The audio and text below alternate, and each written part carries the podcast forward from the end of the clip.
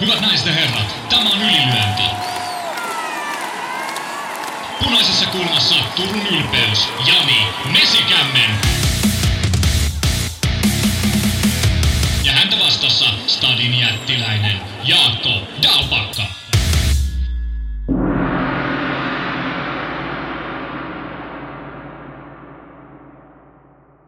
Tervetuloa kuuntelemaan viikon toista ylilyöntipodcastia.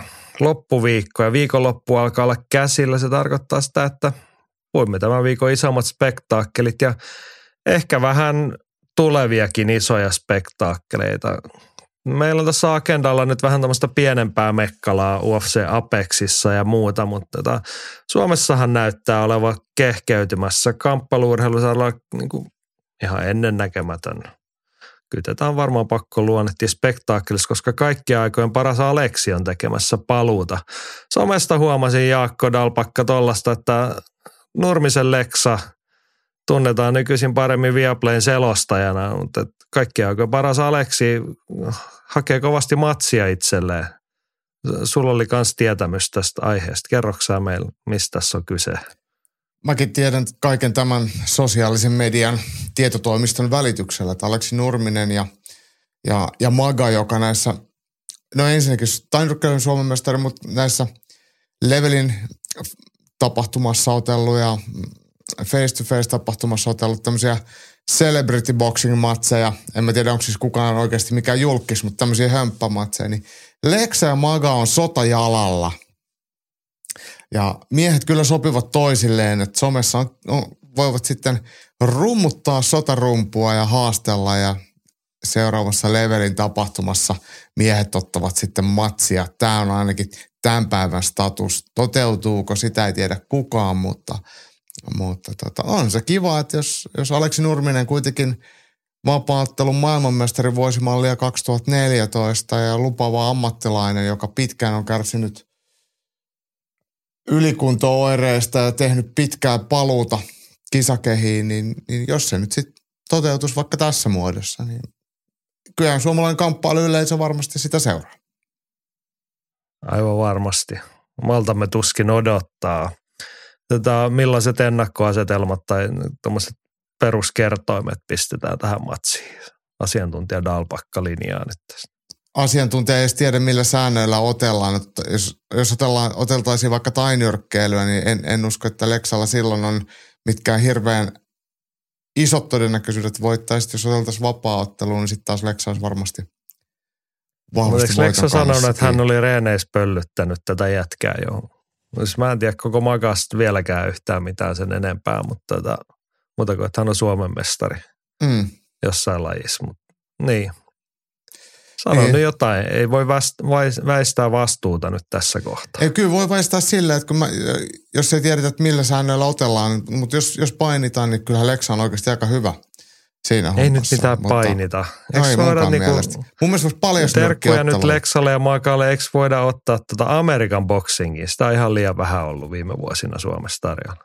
Sitähän Levelin ottelutapahtuma viime viikonloppuna oli, että siellähän nyrkkeiltiin ja tota, ei tietenkään mitään virallisia nyrkkeilyotteluita, mutta, mutta jotain sen suuntaista se varmasti on. Mutta mm, hei, nykyaikaisessa huomiotaloudessa, niin, niin tämä on se tuote, mit, mitä ihmiset mielellään katsoo ja sitten siinä ne, ketkä tykkää somessa huudella, niin ne siihen helposti tarttuu myös toimijan paikoille ja mun mielestä se on ihan ok. Suodaan se heille. Suodaan. Sä melkein sait tuossa lauseen sanottua jotain paljasnyrkkitappelut, mutta eikö tämmöiset pitäisi just sitten, kun isot on puheet, niin sitten jätetään kaikki, ei mitään 18 tunssi pehmohanskoja, vaan paljain nyrkejä. Mm-hmm. Ehkä vähän lasisirui hierotaan käsiin siteisiin, mutta tota, tämä on tämmöistä. Niin, tai slap fightingia, se olisi vielä tyylikkäämpää. Se olisi ajahengen Miksi mukaista. ne on muuten siis, kun, jos olen ymmärtänyt oikein, niin nämä on tämmöisiä ennakkoluulottomia uuden ajan miehiä, nämä levelin kundit. Niin miksi ne ei tee slap fightingia? Ne ei ole varmaan vielä äh. keksinyt, mutta kyllä varmaan Niko ja Slimmi, niin kyllä ne seuraa aikaansa kärppänä, niin kyllä mä luulen, että, että tämä on just se kaksikko, joka voi slap fightingin rantauttaa Suomeen.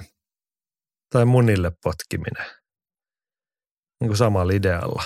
Niin, mutta mä veikkaan, että sitten kun slap fighting tulee Suomeen, niin sun naapuri sieltä, Matti Hirvonen varmaan pestataan selostamaan, kun Masa on er, erikoistunut kaikkein erikoisiin aiheisiin. Mä, mä ajattelin, että Masa menee kilpailemaan. Mä ehdin ajatella nyt, että nyt on Hirvonen lähdössä kisoihin, mutta tota. No niin. voisi, voisi osallistua sinnekin. Pistää Mut suosittelen lämpimästi, pestatkaa Mas- Masa selostamaan erilaisia tapahtumia. Silloin niin kuin, alkaa olla hommat isolla. Jep. Joo, hei, Masasta puhe ollen. Voidaan mainostaa itseämme vähän. Viime viikonloppuna oltiin molemmat Turussa Haamara-tapahtumassa. Ei ihan levelin leveleillä liikuta, mutta mekin tehtiin YouTubeen kontenttia, haastateltiin siellä ihmisiä, muun muassa Hirvosen Mattia meidän Turku-katsauksessa. Käykää katsomassa Ylilötistudion YouTube-kanava. Siellä on Hirvosen Masaa, Misi Saaristoa, Jussi Pirttikangasta ja Ares Amirkaani muistaakseni olivat meidän, meidän videolla siellä pääsevät ääneen minun lisäkseni. Ja on siellä Jaakkokin. Vilahtaa Jaakolla oli. Joo. Ja uskalletaanko tässä kohtaa luvata, meillähän on ihan maukasta video sinne tulos vielä Abdul Husseinistakin. Meillä on King varastossa konti. Joo, kuninkaan paluu. Ihan tässä lähipäivinä, kun editointiosasto saa vaan hommat maaliin. Näin, pitäisikö meidän mennä tähän loppuviikon agendaan nyt sitten varsinaisesti? Varastotappeluihin. Joo, varastohallitappelu Las Vegasin syrjäseudulla aavikon laidalla. Eli viikon taistelu. UFC palaa maailmankierrokselta sinne ja Apexissa otellaan, olisiko se UFC Fight Night Vegas 82 tai jotain tämmöistä. Aika paljon niitä ollut. Illan pääotteluna miesten keskisarja Paul Gregg vastaan Brandon Allen. Pistetään heti odotusarvot tiski antaa Roopen kertoa. Yliläntiperheestä löytyy tämmöinen varma tieto viikonlopun UFC-pääottelusta, että täyttä aikaa ei mennä. Bear Jew on vain kerran urallaan otellut pisteelle asti, eikä Brendan Alleninkaan tilastot huonolta näytä. Luvassa on hienoa MMA-grapplingia. Allekirjoitatko tämän odotusarvon? On ihan hyvä, hyvä veikkaus. Allen ehkä mielellään voisi ottaa ihan pystyotteluukin. Hän on sen verran paljon sitäkin tullut harjoitelleeksi tuolla tota Henry Huftin opissa. Et ehkä siellä voitaisiin miettiä niin, että siellä puolella, pystyottelun puolella voitaisiin tehdä kaulaa. Mut, mutta tota, kyllähän viiseräinen ottelu, niin, niin kyllä siinä varmasti myös painitaan. Ja sitä mä mielelläni katson, koska molemmat on siinä hyviä ja varsinkin Scotti Paul Gregg on, on erittäin rohkea lopetusten hakija, niin sitä on kiva seuraa. Joo, mutta mä otan nyt tuohonkin, että sä mainitsit, että joo, tietenkin viiseräinen UFC-pääottelu, mutta mä en jaksa edes miettiä, että tämä on viiseräinen matsi, koska eihän kyllä Roope ihan oikeasti, että ei tämä nyt viittä erää mene tämä ottelu. No ei, ei kyllä me, ei me. Ja tuohon on melko vahva, että Roopekin viittaa noihin herrojen tilastoihin, niin Brandon Allen ammattilaisuralla 22 voittoa, niistä 11 ensimmäisessä erässä. Siitä voidaan niin lähteä ensimmäinen paalu, asia paaluttaa siihen. Brennan Allen lopettaa aika usein ekas erässä näitä matseja. 22 voitosta 18 ennen täyttä aikaa. No sitten otetaan, no ei, ei voi sanoa kokeneempi, iältään kokeneempi, mutta ei matseeltaan. Paul Craig 17 ammattilaisottelu, 13 lopetusvoittoa, neljä tyrmäystä. Niin, Hän, hän ei ole koskaan voittanut täyden ajan matsia. Jonkun on ta- saattanut vissiin hävitä joskus, mutta tota, ky- kyllä tässä nyt aika vahvasti olla niillä jäljillä, se on niin kuin korkeintaan kaksi erää tämä taisto. Joo, kyllä tilastot puhuu tämän puolesta. Ja nyt kun Paul Gregg on pudottanut painolle luokan tuohon keskisarjaan ja debytoi siinä kesällä Andre Munisia vastaan, niin no, joka oli muuten ehkä parhaita matseja, mitä Paul Greggiltä on nähnyt. Sehän meni jo toisen, tai toisen erän puoleen väliin, niin, niin hän oli kyllä parempi kuin koskaan aikaisemmin. Ja se antaa odottaa tosi mielenkiintoista ää, näytöstä ja voisiko Paul Greggistä tulla tähän keskisarjaan hurjan kokonsa ja hurjan painitaitonsa ja ennen kaikkea lopetustaitonsa takia, niin ihan validi rankattu ottelija, niin, niin tämä oletusarvo ja, ja fiilis edellä, niin mä ainakin tähän matsiin lähden. Se olisi aika komea story. Symppis Skotlantille, hän taitaa olla 35-vuotias, niin tuosta nyt vielä oikeasti jonkun semmoisen menestysputken rakentaa itselleen, niin olisi kyllä kaunis tarina. Kaikki viittaa toi ison koko Hen- lappalaisen Henkkakin on kommentoinut, että Greg on hullun iso ukko keskisarjaan. Niin sitten mä katson tilastoja, niin Brendan Allen on kuitenkin melkein samankokoinen. Mutta joo, onhan se niinku tosiasia, että Paul Craig on otellut painoluokkaa ylemmän. 93 on selkeästi isompi ukko ja hän ei ollut sinnekään pieni. Mutta kyllä ne rupeaa olemaan kaikki noin vähänkään pidempään keskisarjassa viihtyvät UFC-tasoukot, niin kyllä ne aika hullun isoja siihen painoluokkaan. Toi on ihan totta, että ne on kyllä oikeasti isoja, mutta mu- vitsi kun nyt mä muistan numeraalisesti, kuinka paljon – Paul Gregg sanoi, että hän paino ottelupäivänä 84. Se oli kuitenkin enemmän, mitä hän painoi kevyen raskaan sarjan ottelussa. Se oli niin huolellisen tiukka se painonveto ja se tankkaus, että et, et paino kävi tosi matalalla, että päästiin sinne 83,9 kiloa, tai itse asiassa mitä se nyt on 84,4 sillä marginaalilla, ja sitten se tankkaus tosiaan vei, vei sitten johonkin sadan kilon hu- huitteille. Et, et se on ollut todella, todella iso, iso sitten se myös tankkaus. Niin, niin.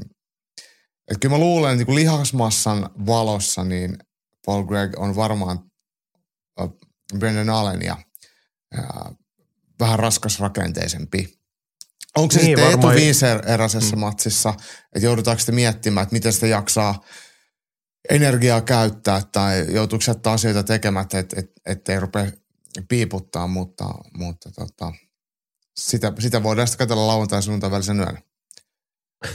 niin. Joo, varmasti jonkinlaista painoetua, mutta pituutta ja ulottuvuutta ei ole Gregille sitten suotu sen enempää. Mutta ehkä se voidaan niin summata niin, että Brendan Allen on myös ihan iso poika. Kyllä, ei kyllä. sen kummempia juttuja. Se on harmi, se olisi kiva kyllä, ne olisi niin kuin, kun olisi ne ottelupäivän painot, kun niitäkin tilastoitaisiin. Niitä olisi todella mielenkiintoista nähdä. Kalifornian urheilukomissiohan aina niitä tekee, että se, se, se on heidän sääntö. Ja joitain muitakin osavaltioita varmasti on, mutta mä en ymmärrä, tämähän olisi UFCn tosi helppo tehdä. Ja se ottelupäivien mm, paino, niin sehän voitaisiin vaan ottaa sille miten nyt voisi sanoa, niin kuin epävirallisesti ennen, ennen vaikka pukukopeissa silleen, että ei tuut niissä kamoissa kuin tuut, että se ei ole niin mil, justiinsa. Mutta se antaa kuitenkin vähän suuntaa sitten, että minkä kokoisia karpaa sieltä sitten häkkiin kiipee. Joo. Brandon Allen on muuten otellut kevyessä raskaassa sarjassa UFCssä. Olikohan tämä joku paikkaajama? Hän on Sam Alvey vastaan viime vuonna ottanut 93 matsia voittanut sen silloin. Joo. Tokan erän kuristuksella. Että.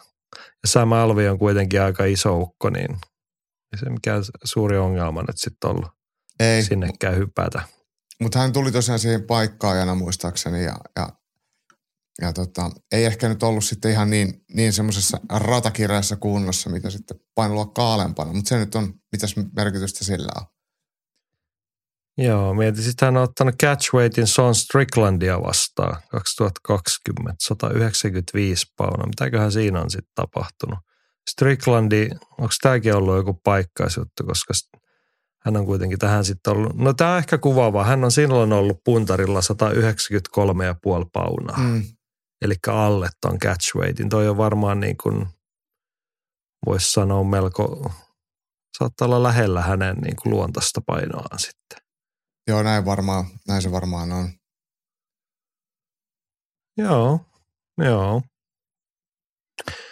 Sillasta. Öö, niin. Mua, mua hämää tässä. Siis mä yritän muotoilla lauset, siksi tuli vaikea hiljaisuus tähän. Asiantuntijat ja maailman media ja muu on Brandon Allen on tosi iso ennakkosuosikki tähän otteluun. Ja niin kuin tavallaan ymmärrän, hän on nuorempi, hän on ihan hyvää nostetta, tehnyt UFC 10 voittoa, kaksi tappia, hyvältä näyttää. Sitten taas ehkä Paul Craig on niin kuin epätasaisempi näistä ottelijoista, mutta tota, oot sä niin kuin samoilla linjoilla? Ton, koska mun on vähän vaikea saadakin. Paul Craig on kuitenkin hyvänä päivänä todella hyvä ottelija. Heikkouksineenkin.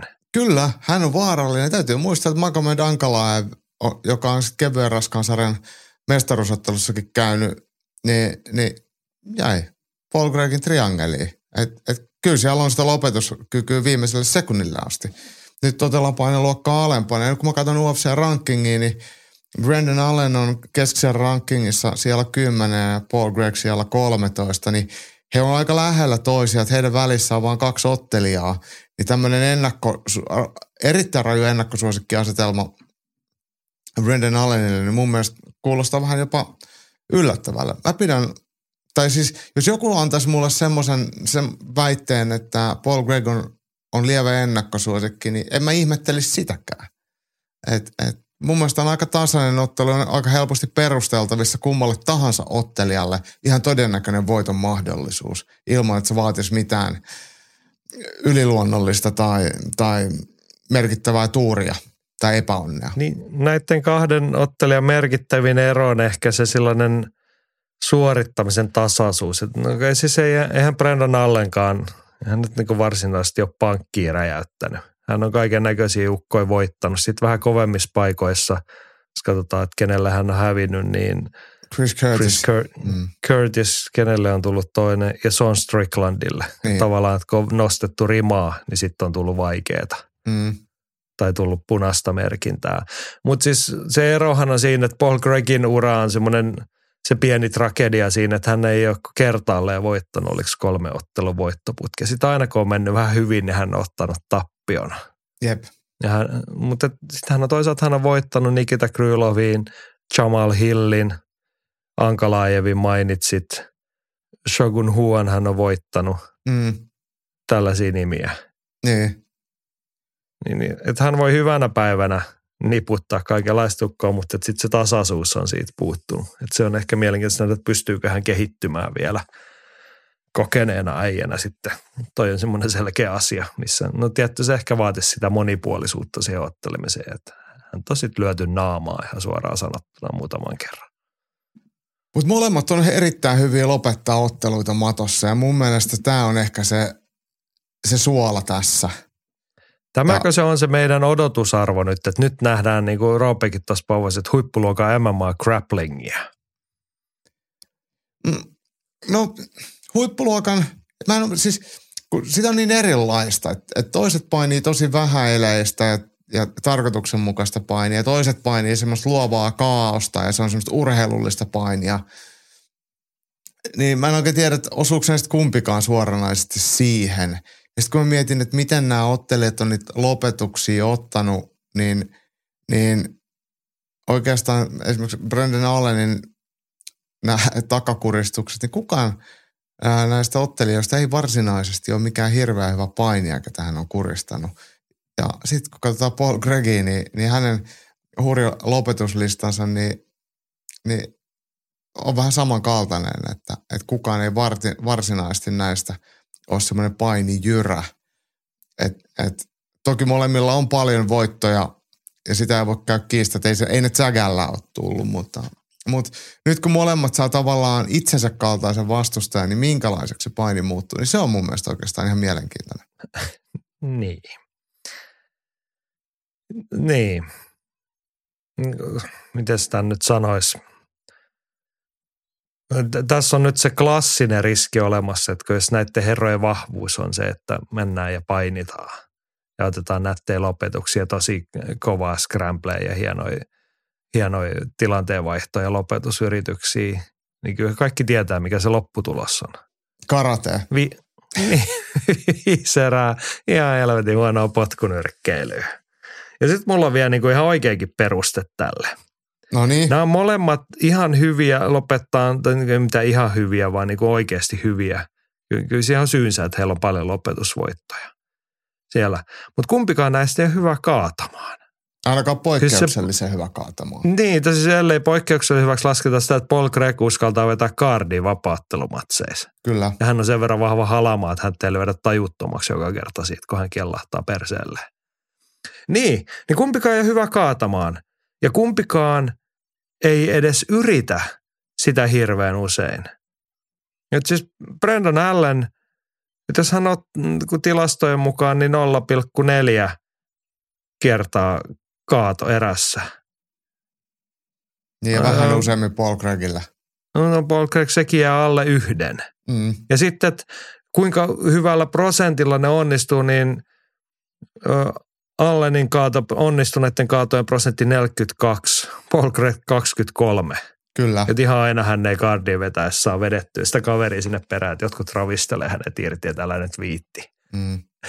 tyyppisesti. Kyllä. Että oikeastaan se niin kuin MMA grapplingia haluavien toiveen, se on nyt sen varassa, että kumpikin näistä haluaa mennä sinne mattoon, että sitten sinne päädytään, niin kuin, että annetaan niin kuin melkein toisen kaataa. Et Paul Craigillä ei ole koskaan mikään ongelma, jos toinen haluaa tulla painimaan, niin hän lähtee kyllä. Mutta jos me, jos me ajatellaan kumman tahansa valmentajia ja voittamisen ja häviämisen todennäköisyyksiä, niin kyllähän molempien leirissä, ja ottelet itsekin varmaan tiedostaa, että vastustajan paras ase on painin puolella. Eli kun sinne mennään, niin sillä toisella on, on jo numerojen valossa vahvat näytöt siitä, että siellä ostaan tehdä tulosta. Niin haluuks kumpikaan lähteä kokeilemaan, että onko me parempi painia kuin toi toinen, vai onko toi just se juttu, että okei, okei, että et, et toi luulee osaavansa painia, mutta minäpä näytän sille, että et, et sä et ole mitään. Niin. Tai sitten kumpikin ajattelee, että no kyllähän mä nyt on vähintään yhtä hyvä kuin toi pystyssä, niin eiköhän myllätä. Niin, Mm. Siinä sarja, jos me jäädään siihen potkunyrkkeilyn pariin, niin kyllä sit, sit mä ymmärrän. Et jos tuossa potkunyrkkeilymatsi, niin Brendan Allen on ihan perustellusti ennakkosuosikki. Että hän on vähän monipuolisempi mm, ottelijana. kyllä. Mutta sitten taas kun tilastoi katsoo, että vaikka hänelläkin on paljon voittoja, hyvä rekordi UFCssä, niin eihän ne pysty tilastot mitkään kauhean häävittää. Ei, ja sitten hän ottaa aika paljon osumia, että se on mun mielestä Niin. silleen niin kuin huono lukema. Että hän osuu tuommoisen neljä kertaa minuutissa, mutta kun hän ottaa saman verran omaan päätyyn, Niin, niin se kuulostaa siltä, että kun Paul Craig hyvänä päivänä, niin niillä kohtuullisen vahvoilla käsillään, kun se heilauttaa, niin se saattaa osua, niin sitten käy huonosti. joo. Oikeastaan niin kuin se, että tämä, tämä otteluhan on mun mielestä ihan hyvä. Tämä on tosi oikeutettu. Tämä on rankingien valossa just sopiva. Miehet sopii toisilleen ja kaikkea. Mutta sitten kun mietin tätä, että, että onko tämä semmoinen niin pääottelutason ottelu, Niin. missä jotain tarinaa tai semmoista, millä sitä myydään. No tyhjään varastohalliin, sinne ei tarvitse myydä lippua, kun ei se, se ei ole sitkin, mutta mut ehkä tämä on vähän lattea sitten kuitenkin sit tarinan kerron, kerronnallisesti, vaikka hyvä ottelu onkin. Tämä olisi hyvä joku co-main event, mutta kyllä tämä ilta mun mielestä kokonaisuutena, vaikka sä et sitä muut kysynytkään, niin kyllä tämä pikkasen ehkä on tämmöinen niin kuin latte nimien valossa ja tarinan valossa. Niin, tämä oikeastaan kruunantaja. Mulla tuli sellainen, kun mä katsoin ottelukorttia, niin tässä on 14, no toistaiseksi 14 matsia korttia, niin aika monesti tuli semmoinen, että niin nämä on tällaisia matseja, että nämä täytyy nyt saada vaan pois jaloista. Nämä ottelijat, niillä täytetään se organisaation sopimusvelvoite, että niillä tarjotaan matseja, ne pääsee eteenpäin ja muuta, mutta et aika harva, harvasta matsista tulee mieleen, että no toi olisi voinut olla pay-per-viewn edes niin kuin prelimeissä tai muuta. Vaikka ei sielläkään nyt aina niin kuin maailma ja räjäytellä, mutta Mm. mm. niin kuin varsinkaan mihinkään pääkortti tasolla, mihinkään muualle kuin Apexiin aika harvassa ottelussa tuossa aineksia. Mä luulen, että tässä on myös jonkin verran näitä contender-tulokkaita. Näitä työ, työnnetään sitten näille illoille ottamaan UFC-debyyttejä. Siellä on, tunnustan, että täällä on kortilla nimiä, joista mä en ole koskaan kuullutkaan. No mennään niihin hetken päästä, mutta puhutaan nyt tämä Allen vastaan Greg. Saanko mä kertoa, kumpi voittaa? No saat sinä, jos se on nyt se kiinnostavin asia, mitä sulla on vielä tarjolla, niin kerro se. No, totta kai skotlantilainen voittaa. niin. Eli sä oot lievästi puolueellinen. Mä oon erittäin puolueellinen. Mä tykkään äh, Paul Gregistä. Se puhuu tosi tyylikkästi. Sillä on hieno, hieno tapa artikuloida ja vahva skottimurre ja hyvät läpät. Ja ottelee aina tyylikkäästi. Voittaa tai häviää. Äh, Brandon Allenia vastaan mulla ei varsinaisesti ole mitään. Hän on ihan, ihan kelpo nuori keskisarjalainen. Niin, niin jotenkin mä vaan niin symp- symppaan eurooppalaista ja Scotti Paul Gregg. Että aika monta matsia me ollaan häneltä nähty, niin nyt jää näkemättä, mutta, mutta katon sen sitten telkkarista. Niin. Eli sä elät nyt tässä nykyaikaisessa huomiotaloudessa. Sä otit kaikki tämmöiset epäolennassa, että se on sympaattinen ja sillä on kiva parta ja nätit sotamaalaukset. Sä mm. tykkäät sitten. Toivottavasti se voittaa. Highlander. Niin. Eli yrität nyt saada Brennan Allena vähän mitään sanomaton, niin sitten ei, ei me oikein innostuta siitä. Mm, no hän on ehkä nyt sen verran mitään sanomaton, että, että mä en edes voi sanoa, että mä en innostu, koska mä, mun mielestä on aina ollut ihan niin kuin ok. Mä oon ihan, pidän häntä ihan hyvänä ottelijana, enkä mitenkään, mulla ei mitään negatiivista sanottavaa, mutta tosiaan tässä otteluparissa selkeästi Scotti täyttää niitä ruutuja, mistä itse pidän ja toivon hänen voittoa. Niin. Joo. Mä oon miettinyt niinku, tota, tota, ulkourheilullisia asioita. Ki- kiinnostavin tässä on se, että kukaan ei vieläkään tiedä, mistä Paul Craigin lempinimi Bear Chew tulee. Eli mm. karhujuutalainen. On, onko sulla selitys tällä asialla? Mä en ainakaan löytänyt vieläkään niin kuin vastausta, että hän olisi kertonut tai tunnustanut, että tästä se tulee. En mäkään tiedä. Sen mä tiedän, että hänellä on parta. Et se, se on niinku toi sanan ensimmäinen puolisko on ymmärrettävä, mutta se, sen ulkopuolella, niin mä, mä en tiedä. hän ei ymmärtääkseni ole. Joo, ei, ei Joo. kai. Mutta mut on, onkaan tämä sitten Bear Jew joku, joku tota, hahmo jossain, joku mystinen hahmo. En, en, en osaa sanoa, että, että, että mistä se sitten mahdollista. No siis hahmostahan tulee mieleen, ootko kattonut Peaky Blindersia? On. Siinähän oli, kun siinä se Shelbin klaani, mutta sitten siellä oli se sellainen nimenomaan juutalaisen jengijohtaja, jota näyttelee toi toi. Tom Hardy vai? Nyt, Tom Hardy. Joo. No sehän on vähän saman näköinenkin kuin Paul Chris. Sillä on tommonen parta ja sitten se on juutalainen. Joo. Tämä on niin kuin lähin selitys, mitä mä keksin, mutta tarvitsisi päästä joskus Paul Craigilta. Kyllä mutta hän, hän on ilmeisesti kieltäytynyt kertomasta, mistä se tulee. Tai mitenkään erityisen jyrkästi, mutta on jättänyt vastaamatta. Että, että jos hänellä olisi joku kiva selitys sinne, hän olisi ehkä kertonut sen. Mutta tämän mysteerin äärellä elämme taas niin kuin jotenkin vähän vaikea olla tässä viikonloppuun, koska ei tiedä, mistä se tulee. Ehkä joku meille näinä, kertoo, nyt niin, näinä maailman-aikoina tämmöiset on kiinnostavia asioita. Ja tietenkin kyllä Paul Craigin sotamaalaus kiinnostaa, millä ilmeellä tullaan puntarille – Joo, tuosta muuten heitin meidän Facebook-sivulle silloin täkyjä, että pitäisikö meidänkin harkita sotamaalauksia, niin siihen tuli yksi vastauskin. Vanha ystäväsi Reiman Pete ehdotti, että Jaakolle naama siniseksi ja valkoinen pipo päähän, niin menee ihan pappasmurfista. Mua on naurattanut tämä kaksi päivää nyt. Tämä on kyllä Peteltä aika hyvä heitto. Mä oon aina pitänyt itseäni vähän semmoisen ehkä tonttuna tai hobittina, mutta, mutta pappasmurfi, niin, niin sehän on ihan oman klaaninsa viisaimpia, mä en ainakaan voi kokea tätä mitenkään haukkuna. Että. Ei, mutta siinä ja on seuraavia, on selkeä. Seuraaviin Halloween naamiaisiin, sulle nyt sit asu valmiina. Mm. Se, pitäisikö se sininen väri ottaa silleen, että vetää helvetimoiset hormonikuurit ja sitten näyttää ihan iho sinisellä ja kun... No keinot on vapaat. en, en, en mä lähde tuomitsemaan, että jos sä panostat nyt sun Halloween asuus sitten tämmöisen kuurin verran, niin mikä mä siihen mitään sanomaan. Mm. No niin, mutta tota sanoiko sä jo sen lopputulema? Joo. Sä sanoit, että Paul Craig voittaa. Paul Craig Näin voittaa. se oli. Joo. Joo. Henkal oli myös ennustus. Hyvä matsi. Ehkä olisin toivonut Craigille vihuksi kaverin, joka olisi rankingissa yläpuolella, mutta hyvä pari. Matto Taaturi Craig kairaa voiton lopetuksella, kunhan vain muistaa otella fiksusti ja maltilla. No just ne Paul Craigin perinteiset vahvuudet, että otetaan sille näti fiksusti ja tosi harkiten. Joo. Vältetään virheitä. Tai sit, niin, tai sitten vaan ensimmäisen osuman jälkeen yritä sitoa ja vetää kaardin. Mm. Kyllä se sit, sit menee hyvin. Joo.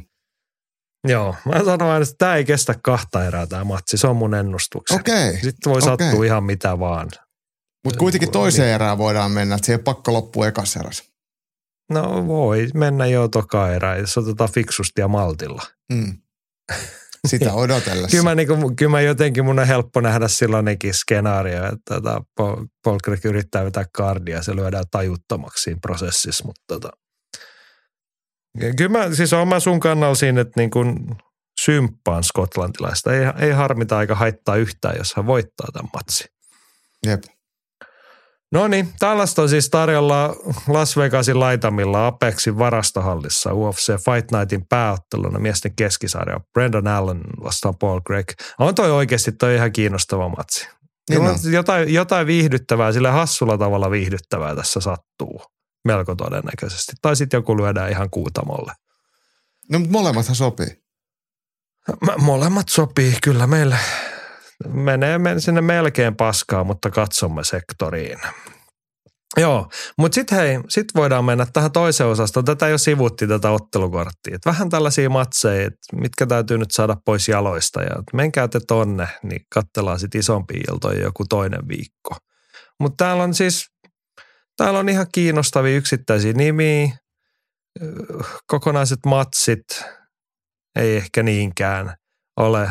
Mutta tota, otetaan tärpit. Kyllähän me täältä löydetään hyvää tarttumapintaa. Kerro sä ekaksi. No mä otan ekaksi tärpiksi tämmöisen ää, brittiottelijan, joka debytoi kesällä Lontoossa. Ranskassarjalainen nimeltä Mick Parkin ja hän otti Contenderista UFC-sopparin ja nyt tosiaan sitten heinäkuussa ensimmäisen UFC-voiton. Tosi tyylikästä virheetöntä pystyottelua ja hemmetin sanavalmis ja, ja kova, kova selittelijä ja puhumaan, niin, niin kiva kuunnella hänen juttuja ja paljon antoi muistaakseni pointseja sitten jälkipeleissä pressissä, niin myös Tom Aspinallille, että sielläkin oli käynyt reenailemassa Aspinallin kanssa, että siellä on oma, oma porukka kasassa. Ja hyvä lisä raskaaseen sarjaan ja 28-vuotias nuorukainen, niin, niin hyvin mahtuu sinne kaataa äijä. Vastassa on brasilialainen Caio Machado 811 listalla ja eikö tämä nyt ollut näin, että Machado taisi olla, olla sitten tulossa UFC-debyyttiin. Joo, hän oli Hän on just contenderista. Contenderista saanut kesällä sopimuksen. Niin, Kattelen hänen aiempaa listaa, niin ei mitään erityisen vakuuttavaa täällä ole kyllä. Sen suhteen, että missä on ja minkä taso ukkoja vastaan, niin, niin, niin. mm, Ollaanko me vähän niin kuin Parkkinin junassa nyt? Totta tässä kai. Alusta lähtien, since day one, ollaan oltu Mick Parkkinin hypejunassa. joo. Mutta Joo. Mick Parkin oli kyllä sikanasta jätkää, että jotenkin jäi mieleen sitten hänen käy, hän käytökseltään. Mutta miten sitten toi, kun Kaio Machadon lempinimi on Bigfoot, niin onko tässä nyt niinku kaikuja menneisyydestä niinku suuret odotukset, että Mm, tullaan Bigfoot Silvan jalanjäljissä? Toivon mukaan ei. Mä oon kyllä nähnyt, kun Bigfoot Silva sparraa ja se ei ollut kaunista katsottavaa. Okei. Okay. Mutta olihan kuitenkin ihan tälleen niinku meitä Just Bleed-miehiä viihdyttävä Kyllä. tapaus. Että sitä joko lyötiin tai tultiin lyödyksi. Mm, ja valitettavan usein sitten loppuaikoina tuli lyödyksi. Mm. Joo. Hoidetaanko eurooppalaiset pois alta? No niin, tässä palaa. kohtaa. Koska siis täällähän on, ne ehkä menee just siihen sektoriin, että ehkä matsit, mutta kyllähän meitä kiinnostaa. Täällä on tota, mihin mä nyt kadotin sen matsin, joka esikortilla. Tsekki Luci Pudilova. Me ollaan hänestä ennenkin puhuttu toisella, toisella yrittämällä nyt UFCssä. Välillä kävi O- Octagonissa sitten ottamassa kokemusta ja voittoja alle. Nyt on toinen stintti menossa tappio alla. Nyt tarvitsisi vähän voittoa. Vastassa Argentina Ailin Peres. Tästä on niinku vaikea sanoa, että no onpa kova matsi tyyppisesti, mutta et mua kiinnostaa tuo Lutsi Pudilovan kasvutarina. Että kyllä hän on selkeän kehitysloikan otti siinä, kun hän kertaalleen sai UFCstä potkut ja nyt päässyt takaisin, niin onhan monipuolisempi, kokeneempi ottelija nyt. Hänhän kävi siinä Octagon väliajalla ottamassa Maiju Suotamasta muun muassa voiton ja voitti myös Ruotsin Cornelia Holmin. Tähän edellinen tappelu Jocelyn Edwardsia vastaan, mikä oli haja-äänillä, niin se oli mun mielestä sen illan ihan yksi kyseenalaisimmista päätöksistä. Et si- siinä ei kyllä, kyllä tota, voinut kehua pistetuomareita ja jos se nyt ihan väärin muista, niin Lutsi Pudilova, niin hän on siirtänyt valmen, tai treenileirinsä Dubliniin, että siellä John Cavanaugh ja SBG vastaa hänen valmennuksesta ja se on tuottanut tulosta. Okei. Okay. En ole tällaista noterannut, mutta toivotaan hänelle menestystä ainakin hyviä otteita. Sitten saa sen, mitä ansaitsee. Illan ekas matsissa on myös vielä yksi eurooppalaisottelija. Britti Christian Leroy Duncan. Hänestäkin ollaan puhuttu Cage Warriors mestarina nousi tonne, ei kovin kokeneena sellaisena ja taas se tuttu tapa, että ovet liian nopeasti. Viimeksi tuli UFCssä ammattilaisuora eka tappio. Niin, nyt on erittäin mielenkiintoista nähdä, mikä on Christian Leroy Duncanin vastus näin niin kuin henkisesti ja kehitysaskeleen puolesta siihen, että kun hommat ei olekaan mennyt ihan sillä pelkällä voittokululla. Ja vastassa on Venäjän Denis Tiuliulin. Joo, tämä on mun mielestä itse asiassa sopiva matsi. Miehet sopii toisilleen, että kumpikaan ei ole vielä mitään merkittävää UFCssä saanut aikaiseksi, niin, niin tota, ja Tiuliulinillakin pari tappioa alla, niin, niin tota, Christian Leroy Duncan ei joudu niin sanotusti liian syvään päätyyn vielä. Eikö se ollut näin, että äh, Duncan hän oli myös IMAF mestari niin kuin muuten pääottelunkin toinen osapuoli Brendan Allen, niin, niin arvokisa kävijä. Mm, joo, näin se oli. Joo, joo se selvisi tässä, huomattu äsken, kun Brendan Allen on tosiaan IMAF maailmanmestari. Joo. Eipä olisi semmoistakaan tullut en ole taidattu vuodelta 2015. Ei sitä ihan kaikki jää mieleen tollasetkaan. Näin, mutta ei, sitten mulla on oikeasti matsi, josta olen niin kuin aidosti kiinnostunut ja mun tärppini löytyy tuolta prelimien loppupuolelta. Jonathan Pierce vastaa Joe Anderson Briitto. Jonathan Piercein nimi, jos kuulostaa tutulta, niin hän on mies, joka tyrmäs Makoan Amerikaanin viime vuonna. Kolme voita putkessa, mutta tämän vuoden eka matsi. Hänellä piti olla kesällä matsi oman loukkaantumisen takia jäi. Se on, se, ollut ihan kova matsi. Niin hänellä piti olla Bryce Mitchellia vastaan mm. ottelu. Kevä, keväällä itse asiassa. Tai tuossa alkukesän puolella. Mun nyt on koko tämä vuosi mennyt. Vuosi sitten joulukuussa viimeinen matsi. Mutta aika kova vuosi viime vuonna Christian Rodriguez, Makvan Amerikan ja Darren Elkinsista pistevoitto viime joulukuussa. Niin hän nosti kyllä omia osakkeitaan tosi paljon, otti hyviä matseja. Nyt ja. on todella mielenkiintoista nähdä. Ja Joe Anderson Britto, ehkä noita tunnetuimpia prasseja, mutta hänkin kolmen voiton putkessa, niin hyvä ottelija. Contenderista tullut sen jälkeen 3-1-0 listalla UFCssä. Ja on tuossa nyt sitten, vaikka mitä isoja nimiä, niin Andrea Filin voittanut UFCssä. Eka erän nopealla tyrmäyksellä, jos muistatte viime vuodelta, ekalla minuutilla Filin pötkölleen. Niin. Tässä on ehkä niinku illan, mä sanoisin, että tämä on niinku urheilullisesti melkein kiinnostavimpia matseja. Joo, ja molemmat ottelijat ottelee aika isolla sydämellä. Pistää itsensä ihan oikeasti, oikeasti likoon. Niin sitähän on kiva katsoa. Se on juuri näin. Nyt mä rupesin katsoa, kun meillä on tuolla huudeltu yhtä nimeä, mutta hän on tota noin, siis meillä on täällä, missäs mun, no eikö on se tuolla kortilla. Joo, Roopella oli tota, no joo, toinen näistä on. Roope Harjaluoma kertoo, että häkissä nähdään hienoja hiuksia nuoren ja lupaavan Chase Hooperin pörpäin ja ensimmäisessä UFC-ottelussa on vakuuttaneen Johnny Parsonsin mulletin muodossa. No Parsons putosi täältä ottelukortilta. Rupesin jo epäilemään, että putosko toi Hooperikin, mutta löytyyhän se tuolta. Hän on illan loppupäässä. Ottaa Jordan Levittiä vastaan. Jordan Levitt oli se mies, joka jäänyt mieleen otteli Lontoossa Paddy Pimplettiä vastaan. Urhoollisesti ylivoimasta tukka Jumalaa vastaan, eikä sitten pärjännyt, mutta tuossa on varmaan ihan värikäs matsi kanssa. No tuossa nähdään varmasti MMA-grapplingia kyllä. Takuu varmasti, joo. No mites toi, hei, mainitaan toi nyt vielä, ehkä henkilösytytä, mutta tämä on ihan laadukas ottelupari, hyvä matchmaking. Illan toinen pääottelu, Jake Matthews Australiasta vastaa Michael Morales. Nyt pitää katsoa, mitäs lippua tai kantaa tämä Ecuadorin lippua Morales kantaa harteillaan. Ja siinä on ihan laadukasta. Ja tämä Ecuadorin tappioita ottelija ottelee kyllä tosi rohkeasti ja tosi tyylikkäästi, niin, niin, niin kun mä sanoin että tuosta, mistä otteluparista mä nyt sanoin, tuosta Pierce ja Britton, että ne ottelee isolla sydämellä, mutta niin ottelee myös Michael Morales ja, ja nuori lupaava tappiota, niin varmaan pistää Jake Matthewsia vastaan ihan kaiken peli aika nopeastikin ja lähtee haastamaan.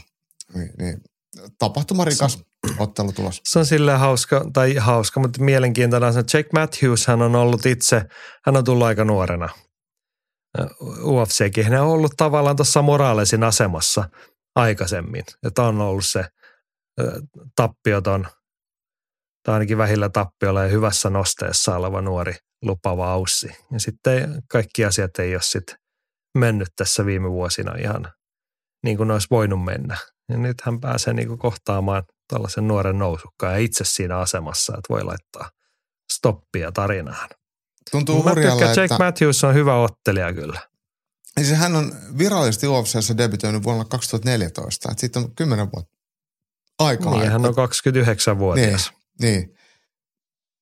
Et, et todellakin ollut, ollut nuori ja nousukas ja ehtinyt nyt jo tekemään pitkän uran, mutta hyvin on jäänyt nimi vähän pimentoon, että jos multa olisi kysynyt, kauan hän on ollut UFC, mä sanoin, että ehkä katsonut kolme matsia, mutta 12 No mä olisin kyllä muistanut että hän aika kauan, kun mä muistan tuolta vuoden 2016 tienoilta se, silloin se hetken, kun oli puhetta, että Teemu Pakkalainen ja Jack Matthews olisi saattaneet otella tai oli jotain semmoista toivetta Okei, tämmöistä matsista, joka ei sitten koskaan toteutunut, mutta, et, mut, mut, ne oli vielä niitä aikoja, kun kumpikin oli niinku tuoreita nimiä Jep. UFC-kehissä.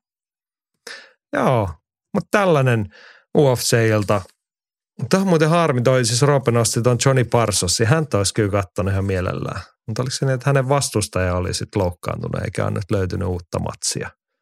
Mä en tiedä, mihin, mik, mitä siinä oli, mutta, mutta joo.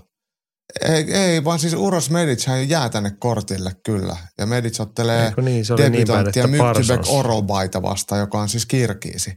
Jos joku Joo, haluaa käydä sorry. katsoa tapologista, millä näyttää Uros Medicin vastustaja ää, ää, Orolbai, niin hänellä on kyllä ainakin tosi tyylikäs lakki. Tosi tyylikäs lakki. Kyllähän siinä on sitten jo, Mm. tämä täytyy nyt käydä. Toi on tollainen hattu, että tollahan voisi lähteä suomalaisille kesäfestareille ja niin kuin saisi huomiota osakseen, että wow, kom- toi on kommempi kuin Don Huonot lakki. Toi on todella tyylikäs. Tämä on varmasti joku, joku kirkiisien paimentolaisten ää, tota, perinne, perinnetötsä. Tai sitten joku paikallinen Tähän maalari. ei ole siis niinku, tätä jätkää ei ole revitty mistään ihan suoraan Kirgisian Narolta, koska hän on kolme viimeistä matsiaan otellut LFAssa Jenkeissä. Et Mm. hän on varmaan jonkun jenkkitallin, jenkkitallin suojatteja. Ja nyt sitten UFC-kehissä, niin aika mielenkiintoinen muuten haku. Enpä, hyvä, että tuli puheeksi. Joo. Ja hänellä on nopea voitto, hänellä on nopea voitto lokakuun lopusta. Toka erä tyrmäysvoitto LFAsta. Et, et hän on kyllä ainakin ollut niin ottelukunnossa ja otellut myös elokuussa ja kesäkuussa. Äh, ei, ei, kesäkuussa oli peruttu, mutta kuitenkin. Et pari matsia tähän syksyyn saanut otettua.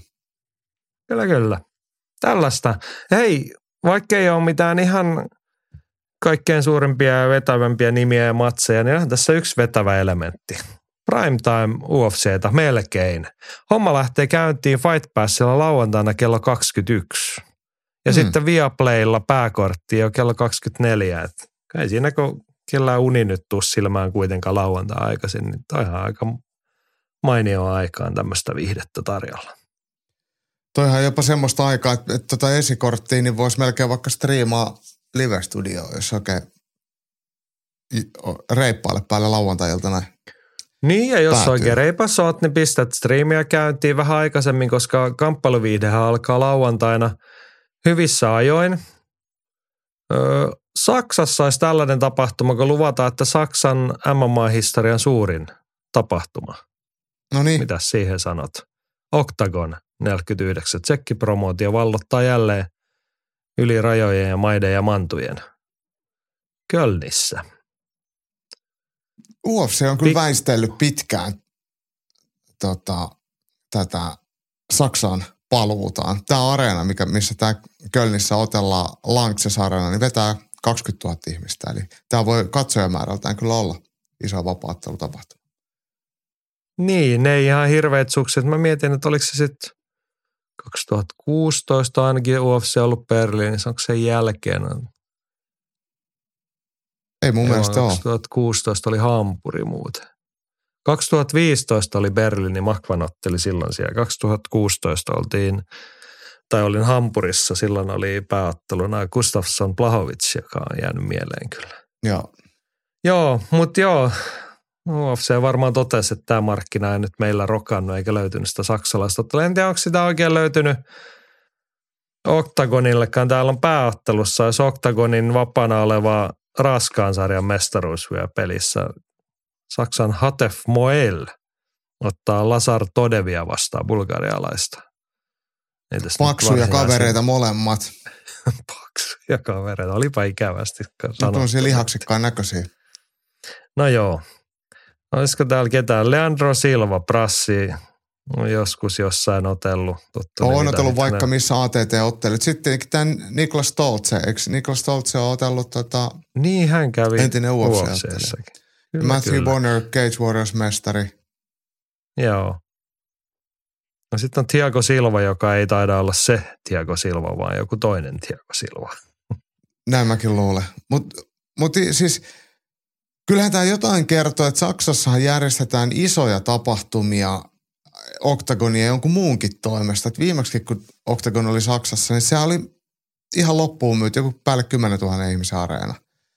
Et vaikka meistä tuntuu, että nämä nimet on ihan merkityksettömiä ja, ja vieraita, niin paikallisesti ne kyllä myy. Ja kyllä siellä varmaan se UFC näkyy ja kamppailuurheilu, vapaattelu näkyy jollain kaapelikanavilla TMS, niin, niin sitä vetoa sille on. Ja, ja sitten Octagon on lähtenyt ihan oikealla tavalla sitä sitten rakentaa.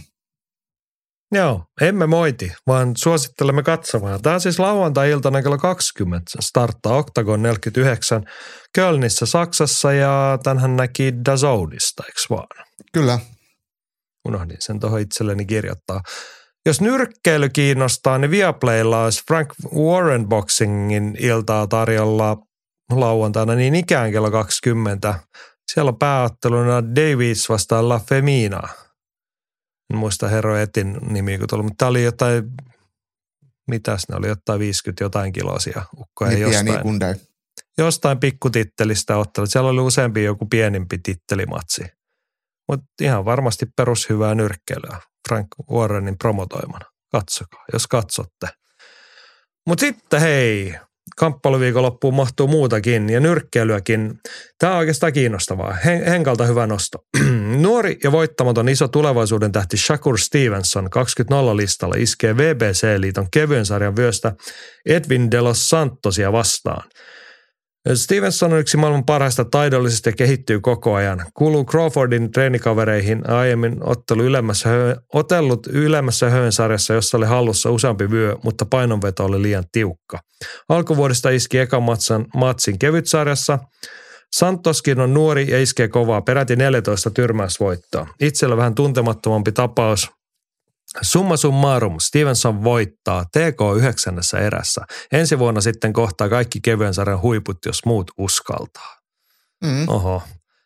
Ja sä olit skautannut niin, että tätä näkisi ainakin brittiyleisölle tarjolla Sky Sportin nettipalvelussa, eikö Joo, vaan? joo, näin mä ymmärsin ja et, et, näistä meidän käytössä olevista Viaplay, DAZN, Eurosport, YMS, niin ei ainakaan löydetä tota ottelukartasta, mutta, mutta Sky Sportilla se ainakin oli tarjolla. Tässä oli erikoisin toi ajankohta torstain ja perjantain välisenä yönä.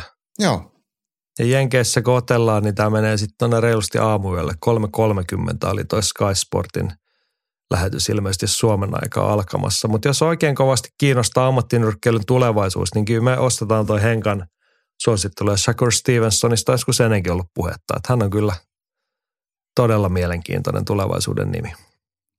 kyllä. Tietysti tyylikäs nyrkkeilijä. Et, et, et, et, kelpaa, jos kiva nähdä. Kyllä, no katsellaan sitten jälkikäteen jotkut highlightit jostain. Jep.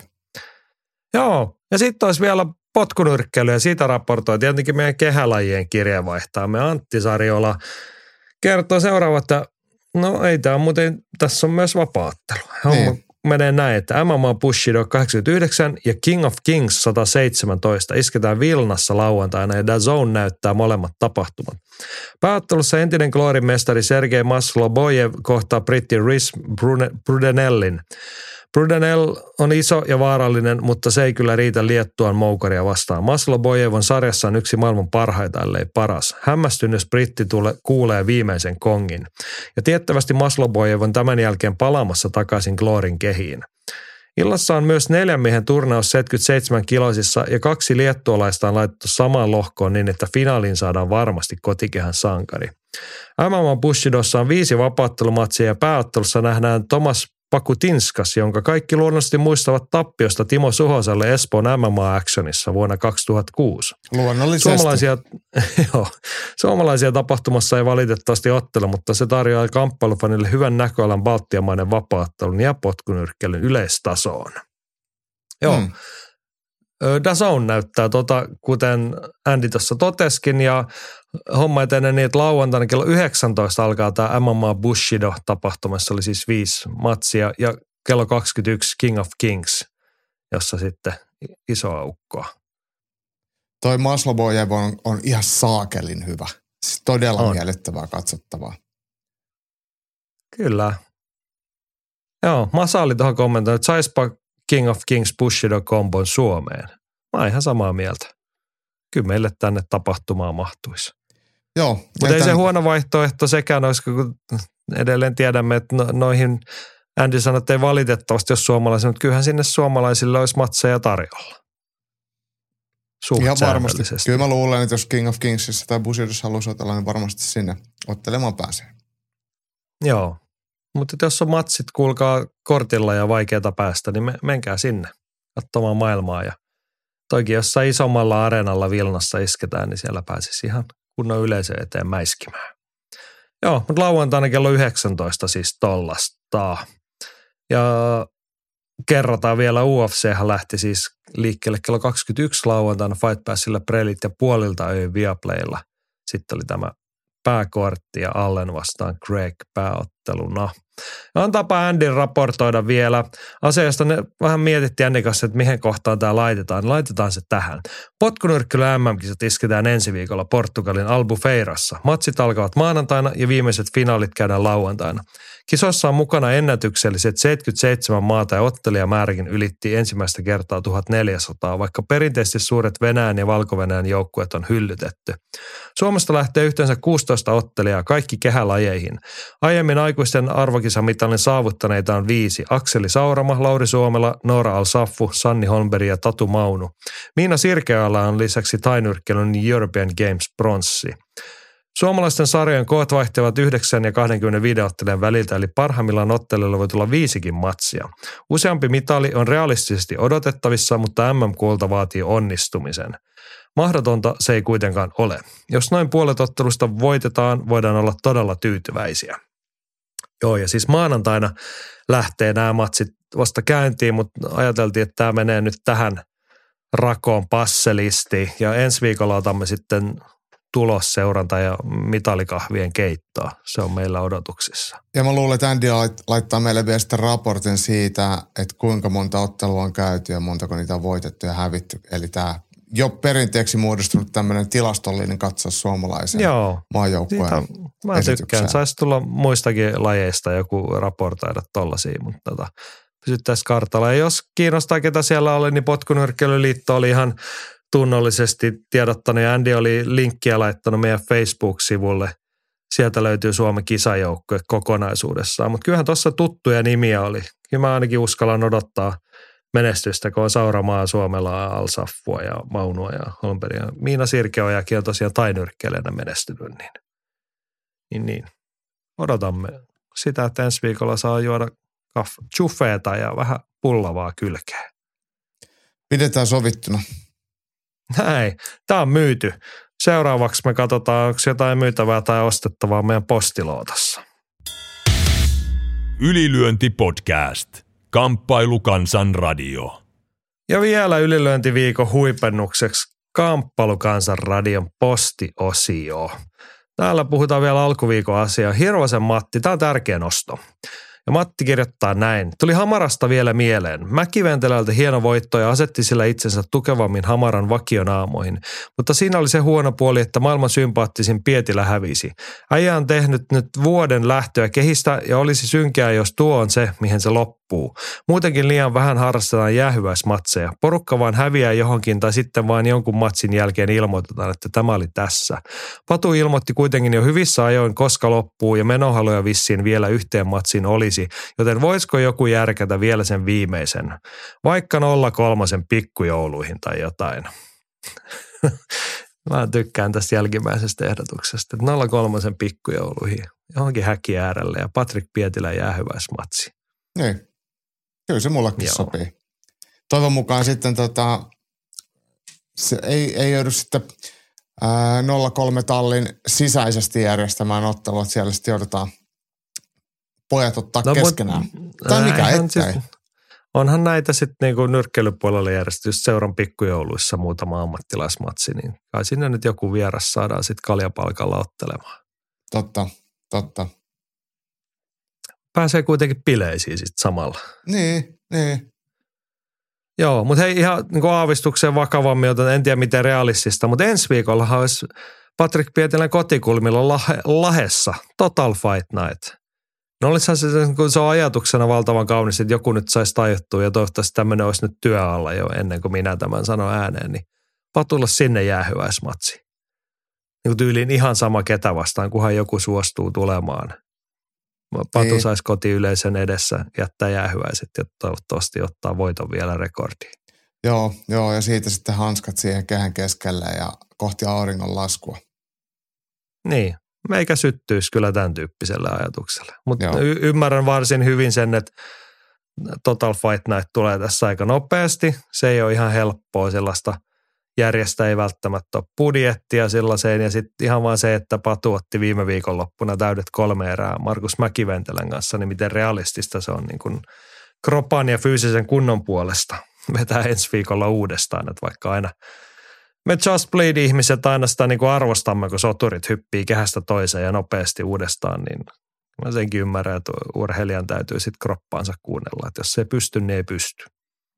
Näin se vähän on. Ja on, on siis vaikka tappio tuli Mäkiventelää vastaan, niin otteluhan oli itsessään tosi hieno. Ja jos se, se jää viimeiseksi matsiksi, niin ei siinäkään mun mielestä ole mitään hävettävää. Että jos toinen nyt oli siinä päivänä parempi, niin mitä sitten? Niin, ei, ei siinä ollut siis. Se oli kahden suomalaisen keneottelijan tasainen matsi, jota yleisö varmaan tykkäsi katsoa ja moni lämmöllä seurasi näiden sympaattisten ottelijoiden kohtaamista, mutta tota, Joo, ehkä just se, niin kuin ymmärrän, mitä Masakin tarkoittaa, että, tai varmaan se, että voitolla olisi kivampi lähteä mm. yöhön ja eläkkeelle. Eks vaan? Jep. Ja, Joo, mutta hei. Toi, jos vielä niin. sanot vielä toi Total Fight, niin oma, oma tota, kotikaupunki, niin olisi se silleen hieno. Joo, Hamarasta vielä. Sarjolandilla oli tähänkin kommentti. Hamaran toiminnassa on paljon samoja elementtejä kuin vastikään pohditussa Viron potkunyrkkeilyskenessä ja sen perusteella ennusta menestystä. Ottelijat eivät ole välttämättä absoluuttista kärkitasoa tai tee uraa kohti UFCtä, mutta osaavat asiansa eivätkä ole mitään tubenyrkkeilijöitä. Tärkeintä on, että he ovat maksavalle yleisölle kiinnostavia ja useimmillaan vastus, jolle voi myös hävitä. Muutama uran rakennusmatsi on hyvä olla joukossa, koska sillä saadaan ottelijoille hypeä, kun nämä pääsevät näyttämään taitojaan parhaimmillaan. Ottelijoita myös tuodaan esiin etukäteen promotion toimesta. Virolaisten yleistaso on tietysti korkea verrattuna mihin tahansa suomalaiseen tapahtumaan, mutta tämä on pikemminkin seuraus toimivasta kotimaan skenestä kuin sen syy. Uskon, että samalla reseptillä myös Suomen taso nousee vuosien myötä reippaasti. Näin, saat kommentoida. Mun mielestä tuossa oli pari tosi hyvää pointtia, mutta kerro, mitä fiiliksiä herätti? Mun mielestä on ihan, ihan aika helppo tuohon leima laittaa, että, että, että näinhän se homma toimii. Ja sitten jotenkin se semmoinen niin kasvattaminen ja kehittyminen ja, ja kokemuksesta, niin sekä ottelijoiden että tapahtumien kehittäminen yhdessä ja samaan suuntaan, niin, niin tekee hyvää. Joo. Hei, ensimmäinen siis, mikä oli Andy tosi hyvä pointti, kun se on tullut tietenkin Andy nostamana esiin nämä Baltian Viromaan niin kuin tapahtumat tässä säännöllisesti. Että aina todetaan, että, niin kuin, että okei, vetää yleisöä ja ei ole maailman suurimpia tähtiä, mutta ne on kuitenkin hyviä tasollisia tähtiä. Niin mistä, se on se, että voidaan täällä Lahden toisella puolella puhua, että toi näyttää hyvältä ja noi on ihan perushyviä ottelijoita, niin se johtuu just siitä, että siellä on niitä ottelijoita on saatu kasvatettua siellä kaiken näköisissä mm. tapahtumissa. Niin se on esimerkiksi Hamaran rooli ja mitä kannattaa niin kuin, ei aina tarvitse kuratella kuuta taivaalta. Tai se, että eikä tämä niinku liity pelkästään yhteen organisaatioon. Otetaan vaikka esimerkkinä Markus Mäkiventelä. Niin hän on otellut paljon. Hän on käynyt Hamarassa, hän on otellut kotikulmilla Seinäjoella, hän on käynyt Keitsissä. Onko jossain muuallakin? Vai ehkä no, eikö se ole käynyt ehtinyt... ulkomaillakin? Niin, taisi Ruotsissa käydä siellä Battle of Botniassa tai jossain. Eikä sen, mutta että monessa paikkaa otellut. Ja kasvanut, tuttu nimi, ei niinku räjäytä pankkia silleen, mutta et jengi tietää ton tyypin. Katsoo mielellään sen matseja, ottaa ihan kiinnostavia otteluita. Mm. Niin tällaista. Siinä on tavallaan se niin kuin yksi resepti, millä toi homma menee eteenpäin. Ja toinen oli toi Andin luonne, että ottelet ovat maksavalle yleisölle kiinnostavia, niin se missä niin mun silmin – Hamara on onnistunut ja tietenkin kun on sillä tavalla kohderyhmä, että kun Turussa noita tapahtumia on toistaiseksi nyt pelkästään järjestetty, niin on ennen kaikkea merkityksellistä sille paikalliselle yleisölle. Että ei ole vaan niin kuin, että tässä on meillä tapahtuma, että siellä on jotain, mitä sattuu ukkoja. Ja on siellä niin kuin, vaikka sille niin kuin muun Suomen silmissä on välttämättä merkitystä, että joku turkulainen siellä tai täällä ottelee, mutta paikalliselle on. Ja sitten on onnistuttu, kun nämä kaksi mainittua asiaa yhdistää, niin me ollaan jo monen kertaa puhuttu Misi Saarissosta. Nehän on hyvä esimerkki siitä. Monta hamaramatsia nyt alla, vähän muuallakin käyty, mutta et alkaa olla niin kovat näytöt, yleisölle tuttu, merkityksellinen ottelija. Et siinä on hyvä story ja sellaista, niin kuin, että vau, tota jätkää, me halutaan nähdä jatkossakin samankaltaista, vähän eri lailla. Tietenkin tuolla Karelia Fightissakin toteutetaan just paikallisilla kasvoillahan sitä myydään. Ja kyllä, kyllä. Vuodesta toiseen on arena täynnä.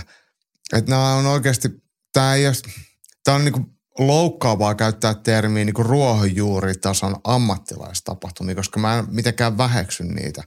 Mutta silleen, että niissä niinku Siis ruohonjuuritaso on kaikkein tärkein taso, koska ilman se on se talon kivijalkataso. No on, on mutta tarkoitan, että se ei ole niin loukkaava, niin. se, että et, et, et se on jotenkin niin heikkotasosta tai väh, vähemmän merkittävää, mutta, mutta ilman, ilman sitä ei tule mitään muuta.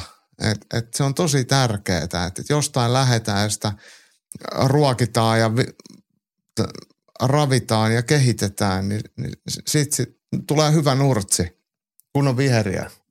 Niin, ja Nurtsilla on hyvä sitten pelata ja urheilla. Niin. Se, on, se on mun mielestä hyvä termi. Joskus ärsyttää, kun katsoo patologista ottelijan rekordia, niin siellä, siellä on jotenkin epämääräistä. Se voi olla niin kuin Finnish Regionalta niin kuin jotain niin kuin alueellinen kilpailu, niin kuin kansallinen taso tai alueellinen regional. En mä mene, se ärsyttää se, että joskus ne on epämääräisiä, että mikä tapahtuma toi on tai missä se on ollut.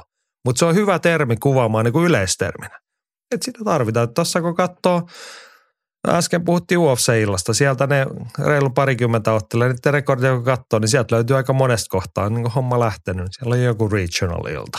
Ei ole sen tarkempaa tietoa sielläkään ollut rekisterin pitää muuta kuin, että heillä on ilmoitettu, että tuossa on päivämäärä ja vastustaja ja noi on käynyt. Niin, niin. Tämä on sitä. Ja sitä me tarvitaan sen lisäksi, että sitten on hyvä olla olemassa se kansallinen kärki. On se sitten Cage tai mikä tahansa, se voi olla hamarassa joku siivu sitä tapahtumaa. Tai toivottavasti se voi jossain kohtaa olla vaikka Seinäjoki Fight Nightissa. Siellä on se yksittäinen iso ottelu ja sitten on se ruohonjuuri peruskivijalka siinä alla. Niin, niin. Näin se rakentuu. Mutta ehkä aktiivisuus, säännöllisyys, johdonmukaisuus, tällaisista asioista se rakentuu. Että että sä mainitsit tuossa Karelia, niin joo, Karelia on se instituutio, mistä me ollaan puhuttu, että sinne kaikki tykkää ja odottaa mennä sinne. Siinä on kiva mennä. Kaikki tietää, että se on kerran vuodessa syyskuun alun tienoilla tai syyskuun lopun, joskus silloin. Mutta sillä ei vielä rakenneta muuta jatkuvuutta kuin se, että kaikki tykkää mennä sinne yhdeksi viikonlopuksi kerran vuodessa, niin kuin skeneväki. Mm. Mutta se, että mitä Hamara tekee esimerkiksi eri tavalla, niin kuin nyt he on saanut jo säännöllisyyttä. Sitä kalenteria ja niin kuin merkityksellisyyttä sitä kautta. Molempia Joo. tarvitaan. Kyllä. Joo, Hei, Hamara oli vielä herättänyt kommentteja tuon viime keskustelun jälkeen. Hannonen oli paikan päällä ja kommentoi, että paikka oli mainio, pois lukien, että viereinen Hese olisi voinut olla auki 11 asti lauantaina. Tapahtumassa näki ihan joka paikasta hyvin otteluita, juomat oli kohtuuhintaisia. Pientä syötävää sai kai enimmillään viidellä eurolla. Tupakka-ihmisenä pääsi ja ehti otteluiden välissä piipahtamaan pihalle. Alkoholitonta oluttakin oli, mutta valikoimaa voisi kasvattaa. Autolla oli motarilta helppoa ja kupit Pittaan risteyksestä ei kauaa kestä. Ei huono, sanoisi tuomari Jorma. Joo, mm. no toi, kun ollaan kehuttu sitä tapahtumapaikkaa, niin yksi on se, että niin kun, no, Turussa asiat tietää, että kupittaa niin kuin sijainniltaan myös. Ja myös muualle tulee, koska sinne oikeasti niin kuin motarilta ajaa sen mi- minuutin verran siitä liittymästä, niin saat kupittaa palloiluhalli edessä. Tai tuut junalla, niin se on minuutin kävely kupittaa asemalta. Niin. Jep.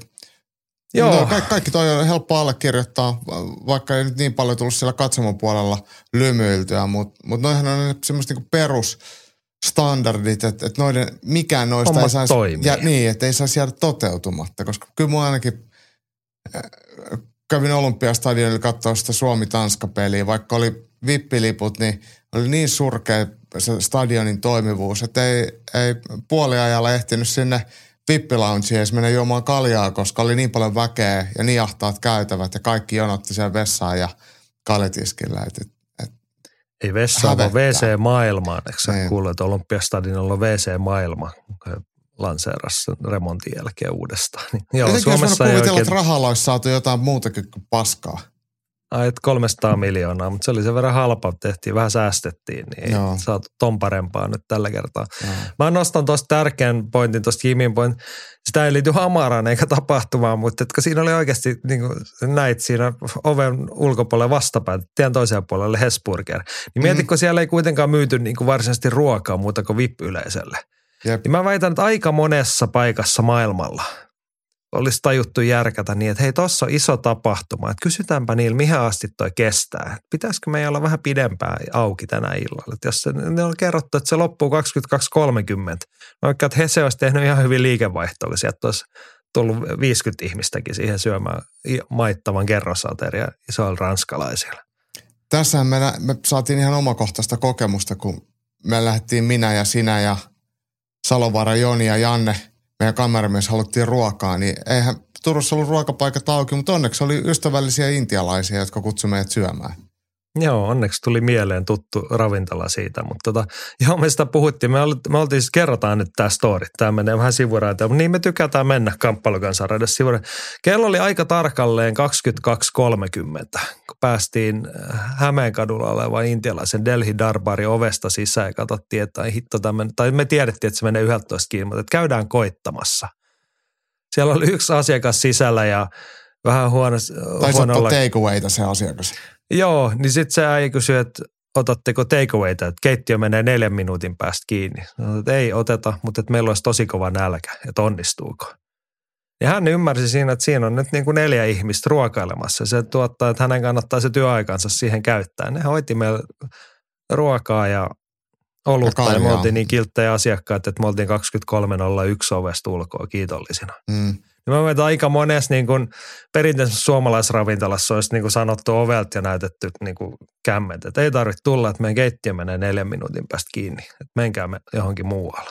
Jep. Näin, olemme kiitollisia ja saimme hyvää ruokaa.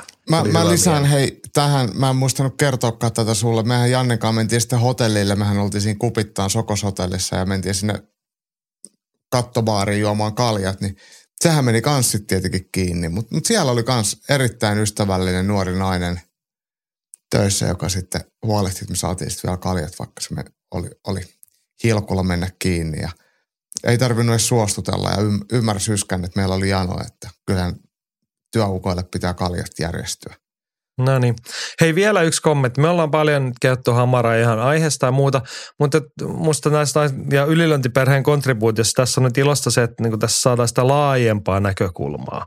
Ja Tomi Savolainen tarjoaa sitä no, kommenttina noihin edellisiin puheenvuoroihin. Itse mietin sitä, että mitä Hamara tekee tai on tehnyt niin hyvin, mihin muut ei muka pysty. Promotio on järjestänyt puolitoista vuotta tapahtumia ja nyt sitä verrataan Cageen. Podcastien mukaan lohdittu tyhjästä ja ilman pääomaa, mutta jos neljännessä tapahtumassa on yli 1500 katsojaa, niin jotain on tehty tosi oikein. Ei luulisi olevan ihan mahdoton tehtävä vaikka Tampereelle. Mm. Niin. siis aika niin kuin, tavallaan Validi tyhjentävä puheenvuoro. hyvät huomiot. Todella painava kysymys. Et ei, niin kuin, mä haluan nyt korostaa, että ei oikeasti. Tur, no Turussa on niin kuin ollut otollinen tilanne. Kun on to, kam, Turku on kamppailukaupunki.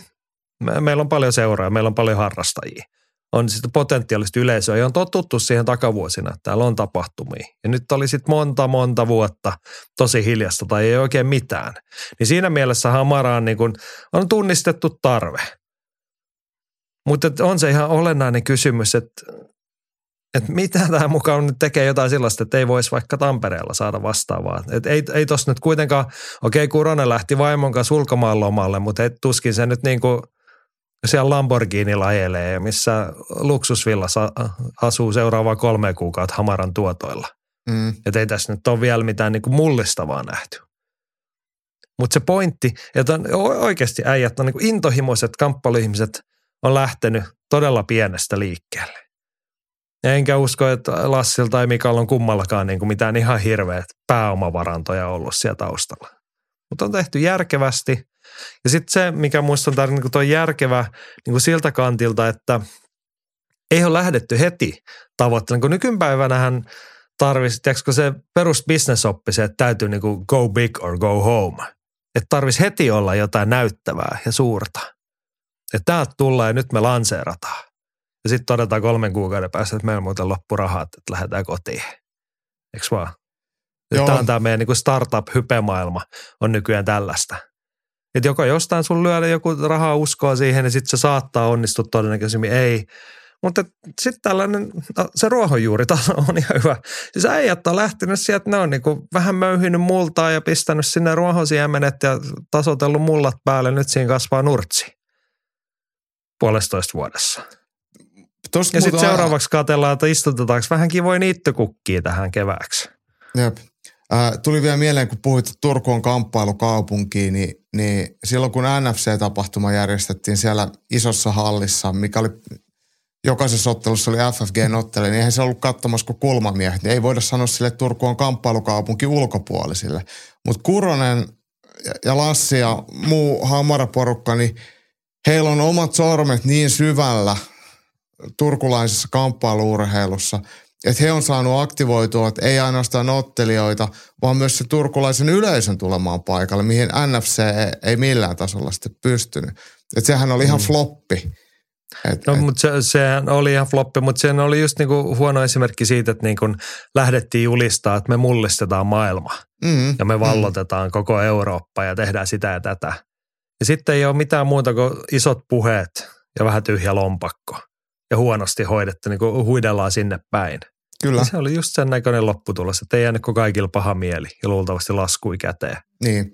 Et, et, et tosiaan se, se mun mielestä toi Hamaran porukka on niin, niin valveutunut ja niin lähellä sitä ydinryhmää, että he on osa, osannut luoda semmoisen realistisen tai realistiset askelmerkit ja tavoitteet, vaikka he tavoittelee korkeita, niin he tietää, miten sinne voisi mahdollisesti päästä ja minkälaisia steppejä ehkä voisi ottaa. Ja silleen, että vaikka ekoista tapahtumista tuli, tuli turskaa, niin silleen, että lompakas on sen verran ollut pitoa, ettei, ettei ole tarvinnut pistää hanskoja tiskiin.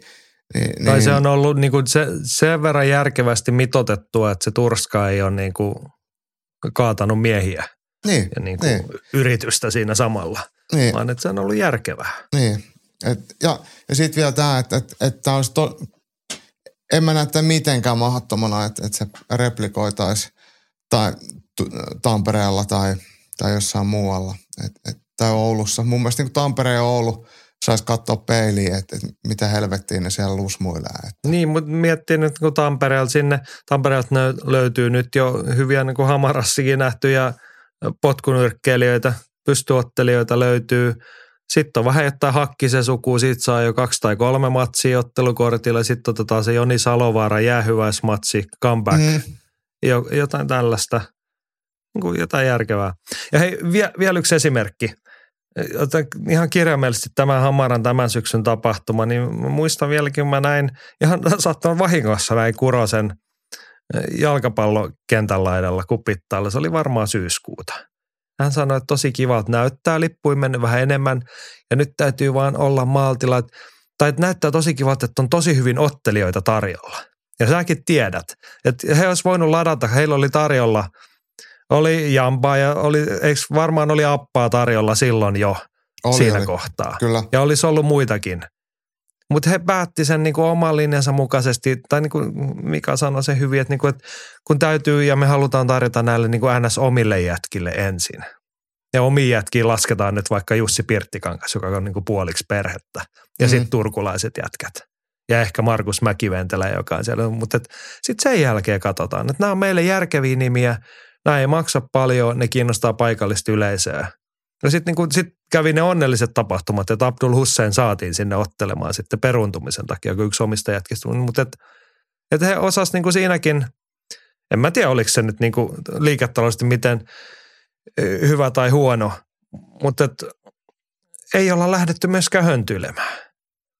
Sitten kun sä teet hyviä asioita, niin helposti on niin houkutuksia tarjolla kanssa. Tai että kaikki haluaisi sitten tulla tyyppisesti. Ja sitten siihen on helppo polttaa rahaa. No hei, meillä on kaikki Espoon kovimmat kundit. Että totta kai pistää siihen kymppitonni rahaa kiinni ja hommata ulkomaat vastusta. Mm, mm. Joo. Ne. Mutta siis tuossa oli viisautta noissa Tomin sanoissa, että, tai se olennainen kysymys, että mit, mitä, ei nämä ole niinku tehnyt mitään, mitä joku muu ei pystyisi toistamaan. O, omalla reseptillä, ne ei sitä niinku kopioida tarvitse eikä kannata – mutta paikalliset olosuhteet huomioiden ne tuntien, niin ihan tehtävissä useammassakin paikassa. Ja tätä tietenkin toivomme. Totta kai, kyllä tämmöisistä, totta kai, tällaisista kyllä. menestystarinoista, niin kuin pienistä menestystarinoista, mä, en kaipaa yhtään tuon isompia menestystarinoita nyt kotimaaskeneen. Tuommoisiin olisi ilo mennä tällaisiin iltoihin muuallakin. Turussa tai niin kuin itse turkulaisena lämmittää tehty poikkeuksellisen paljon. Mutta kyllä mulla tuli sälyttömän hyvä mieli, että jos mä tuosta otan kärryä ja ajan tuota paskaa tietä Tampereella pari tuntia ja siellä olisi vastaava tapahtuma. Ja tamperelaisia 1500 ihmistä katsomassa tai hä- hä- Hämeen suuna ihmisiä. Jengille hyvä mieli. Niin kyllä mä aika hyvällä mielellä itsekin lähtisin sieltä himaan.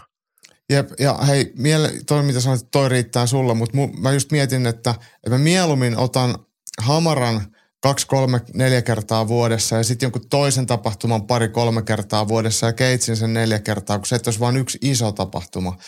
Että se olisi kuitenkin sit sitä, että niitä tapahtumia olisi ympäri Suomea enemmän ja niitä tapahtumia olisi useammin, niin se olisi mun mielestä tärkeämpää kuin yksi semmoinen semmoinen mielettömän kokoinen Kyllä, kyllä. Mutta hei, tosta me piirretään nyt ympyrä umpeen. Palataan siihen Andin kommenttiin, kun hän vertasi virolaiseen pystyotteluskeneen, niin – kun me pistetään toi puoli kuntoon, riittävän paljon tätä peruskivijalkaa, paljon otteluita, merkityksellistä tekemistä, niin sehän johtaa siihen.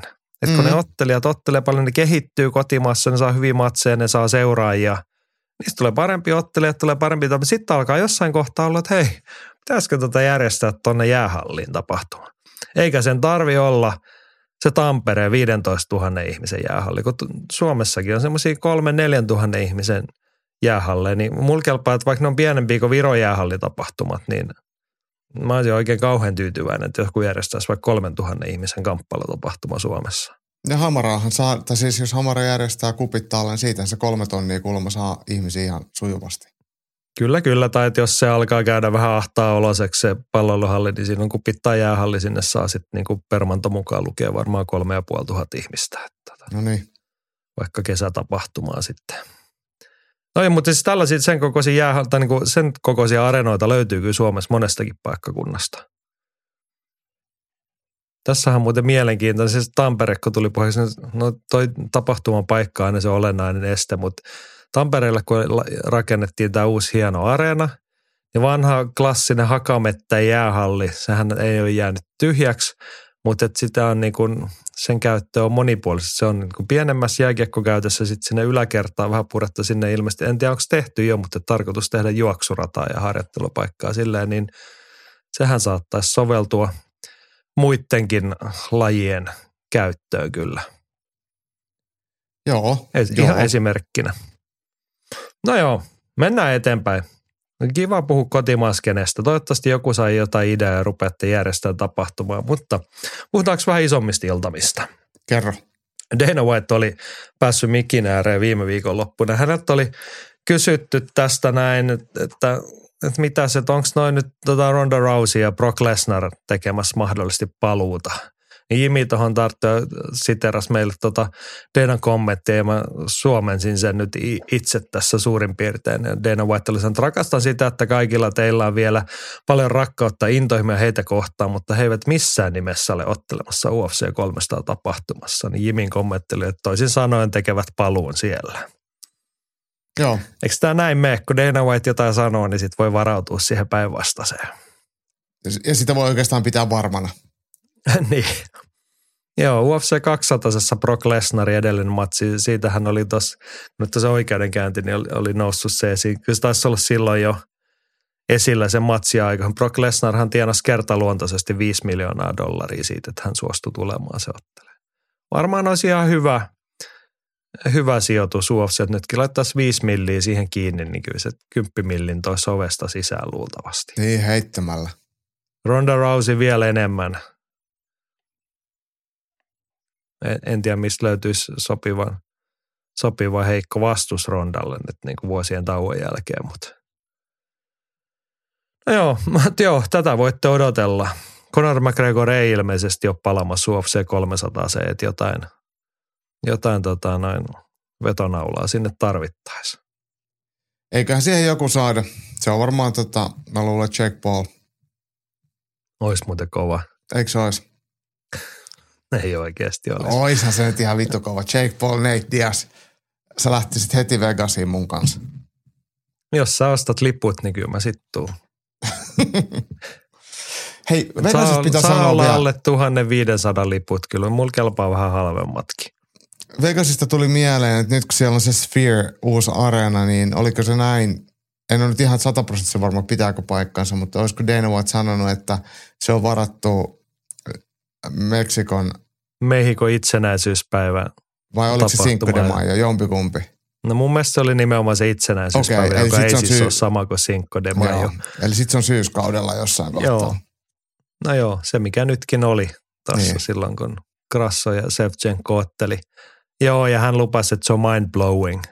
No ihan varmasti. jos ette ole tutustunut, niin googlatkaa Las Vegas ja Sphere nimenä areena. Se on siis semmoinen Glubenin näköinen pallura Las Vegasissa, mutta sen erikoisuuksia, että sieltä sisäpuolella pystyy niin kuin Ja ulkopuolella kanssa. ja ulkopuolelle, mutta sisällä niin kuin tapahtumassa se on tietenkin olennaista se sisäpuoli, niin sen katon saa niin kuin täyteen niin kuin visuaalista kuvaa. Se on siis pelkkää lediä sisältä että ulkolta. Niin. Näin se kehitys kehittyy. Sitten hei, Jimi Hannonen on näistä innostunut heittää meille kaikenlaista täkyä, niin nyt hän pisti kolmelle eri ihmiselle, pyysi kertomaan tämmöisiä asioita. Ensimmäinen tulee mulle. Janilta kysytään Turun top kolme kamppailusalit, top kolme Hesburgerit ja top kolme keikkapaikat. Aika paha. No ensinnäkin mä otan tuon mä oon hiukan pakoille vastata, mutta top kolme kamppailusalit. Mä koen, että olisi niin kuin, ensinnäkään niitä ei hirveästi ole yli kolmea, mutta mä koen epäreiluksi laittaa niitä järjestykseen, kun mä en ole päivääkään yhdessäkään reenannut. Itse mä en ole siis kamppailujen harrastaja sinänsä. Mä tunnen ihmisiä, teen niiden ihmisten kanssa töitä ja sitä ja tätä tykkään hengata niissä, mutta et Turussa on hienoja seuroja, hienoja saleja, hyvää toimintaa, mutta en mä osaa laittaa niitä järjestykseen, enkä välttämättä edes halua. Top kolme Hesburgerit, aika paha kyllä sekin. Itse asiassa Itä-Harjun Prisman top Hesburgerissa on varmaan mun top kolme lounaspaikkoja. Silloin kun ei ehdi muuta syömään, niin Hesburger on aina luotettava. Sitten on varmaan Skanssi ja Kaskentie. Mun kriteerit on se, että kun niissä on aina, siis Hesburgerin paras on, että sieltähän saa aina hyvää ruokaa. Laadukasta hampurilaista, tasalaatusta. Niin sitten mun kriteeri on se, että mä saan sieltä nopeasti ja mun ei tarvitse missään mekkalas ja jonossa. Mä saan sen ruokan ja pääsen nopeasti sieltä pois. Kiitos. Noin.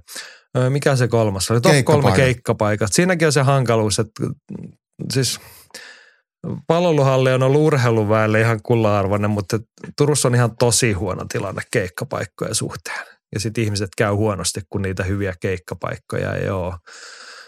Öö, mä oon ehkä huono vastaamaan tähän siihen, kun mä ottaisin 10 kertaa kymmenestä, että jos on 40 ihmisen punkkeikka, niin mä otan mieluummin sen kuin 40 000 ihmisen tai 4 000 ihmisen niin kuin areenakeikan. Musta ne on paljon parempia. Niin top yksi keikkapaikka on kirjakahvila sisäpiha kesäillassa. Kiviseineen sisällä soitetaan kunnon hc tai jotain muuta. Niin Tarukalvot vuotaa my... verta. Niin, se on semmoinen mun happy place. Nykyinen Utopia, johon olen muuten tänä viikonloppuna menossa katsomaan Sweatmasteria ja Xysmaa ja Tryerin jäähyväiskeikkaa, niin se on top kaksi. Ja... No yksi, mistä on kauhean tyytyväinen, meillähän on siis hyvä tapahtumapaikka, on Logomo. Mm, kyllä, siellä, siis joo. Logomo, siellä on keitsiä järjestettiin kymmenen vuotta sitten, oikein hyvä tuommoinen tuhannen, kahden tuhannen ihmisen keikkapaikka, mutta siellä on myös semmoinen teatrosali – mistä mä tykkään, missä on semmoisia keikkatapahtumia, missä voi ihmiset istua penkillä, niin mä tykkään siitä. Siellä on niin toimiva akustiikka ja se on kiva paikka, sinne on helppo mennä ja siellä on ollut hyviä tapahtumia, joista on jäänyt pitkäaikaisia muistoja itselle. Näin. Sitten olisi sulle Jaakko. No niin. Sanoks mä yksi kerralla vai luotaks kaikki tästä? Sä voit lukea ne kaikki. Top kolme kamppailusalit, top kolme paikat, joista saa tuoreita croissantteja, top kolme koiraparkit. Saat mennä missä järjestyksessä haluat. Mun mielestä mainitsemisen, mainitsemisen arvoinen koiraparkki on Rajasaaren koirapuisto. Rajasaari on siis ihan saari tuossa Hietsussa. Et siinä on tuommoinen pienettä siltaa pitkin menee, menee tota, saareen ja se on pyhitetty koirapuistoksi. Siellä on tietenkin hirveästi väkeä, eikä me siellä käy juurikaan, mutta se on tosi, tosi makea. Ja sieltä koirat pääsee uimaan mereen ja on useampi, useampi mesta. Mutta harmi, että siellä on aina muita.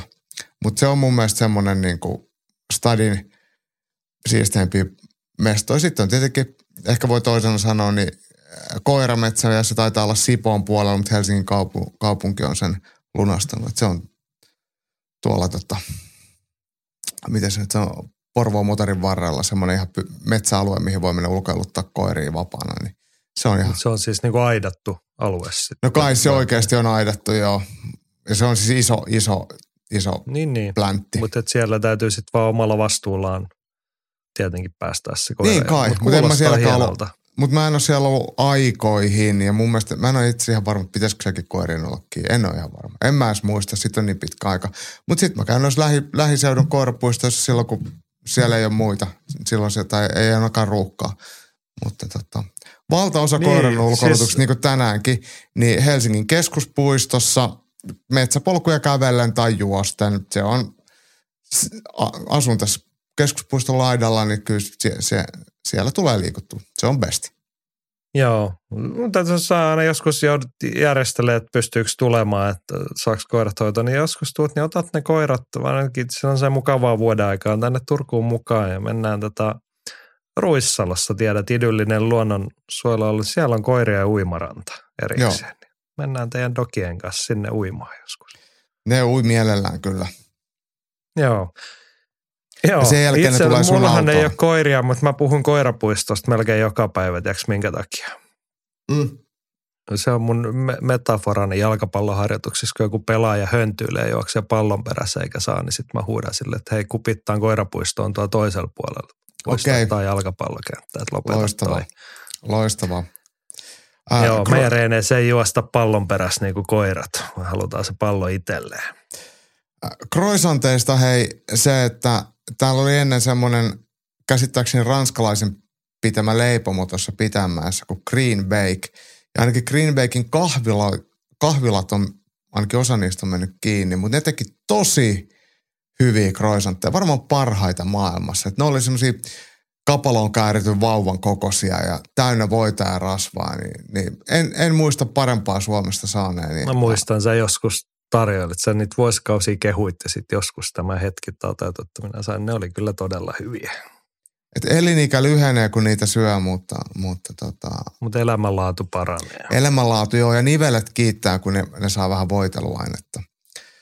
Äh, kamppailusaleista, niin, niin tietenkin on puolueellista sanoa ja väärin joitain toisia kohtaa, jos jonkun jättää mainitsematta, mutta mun mielestä näitä tämmöisiä kamppailupyhättöjä mielellään nimeen ja, ja tota, Viipurin nyrkkeilijöiden sali tuolla Ruskeasuon urheiluhallilla, niin se on tosi hieno ja perinteikäs.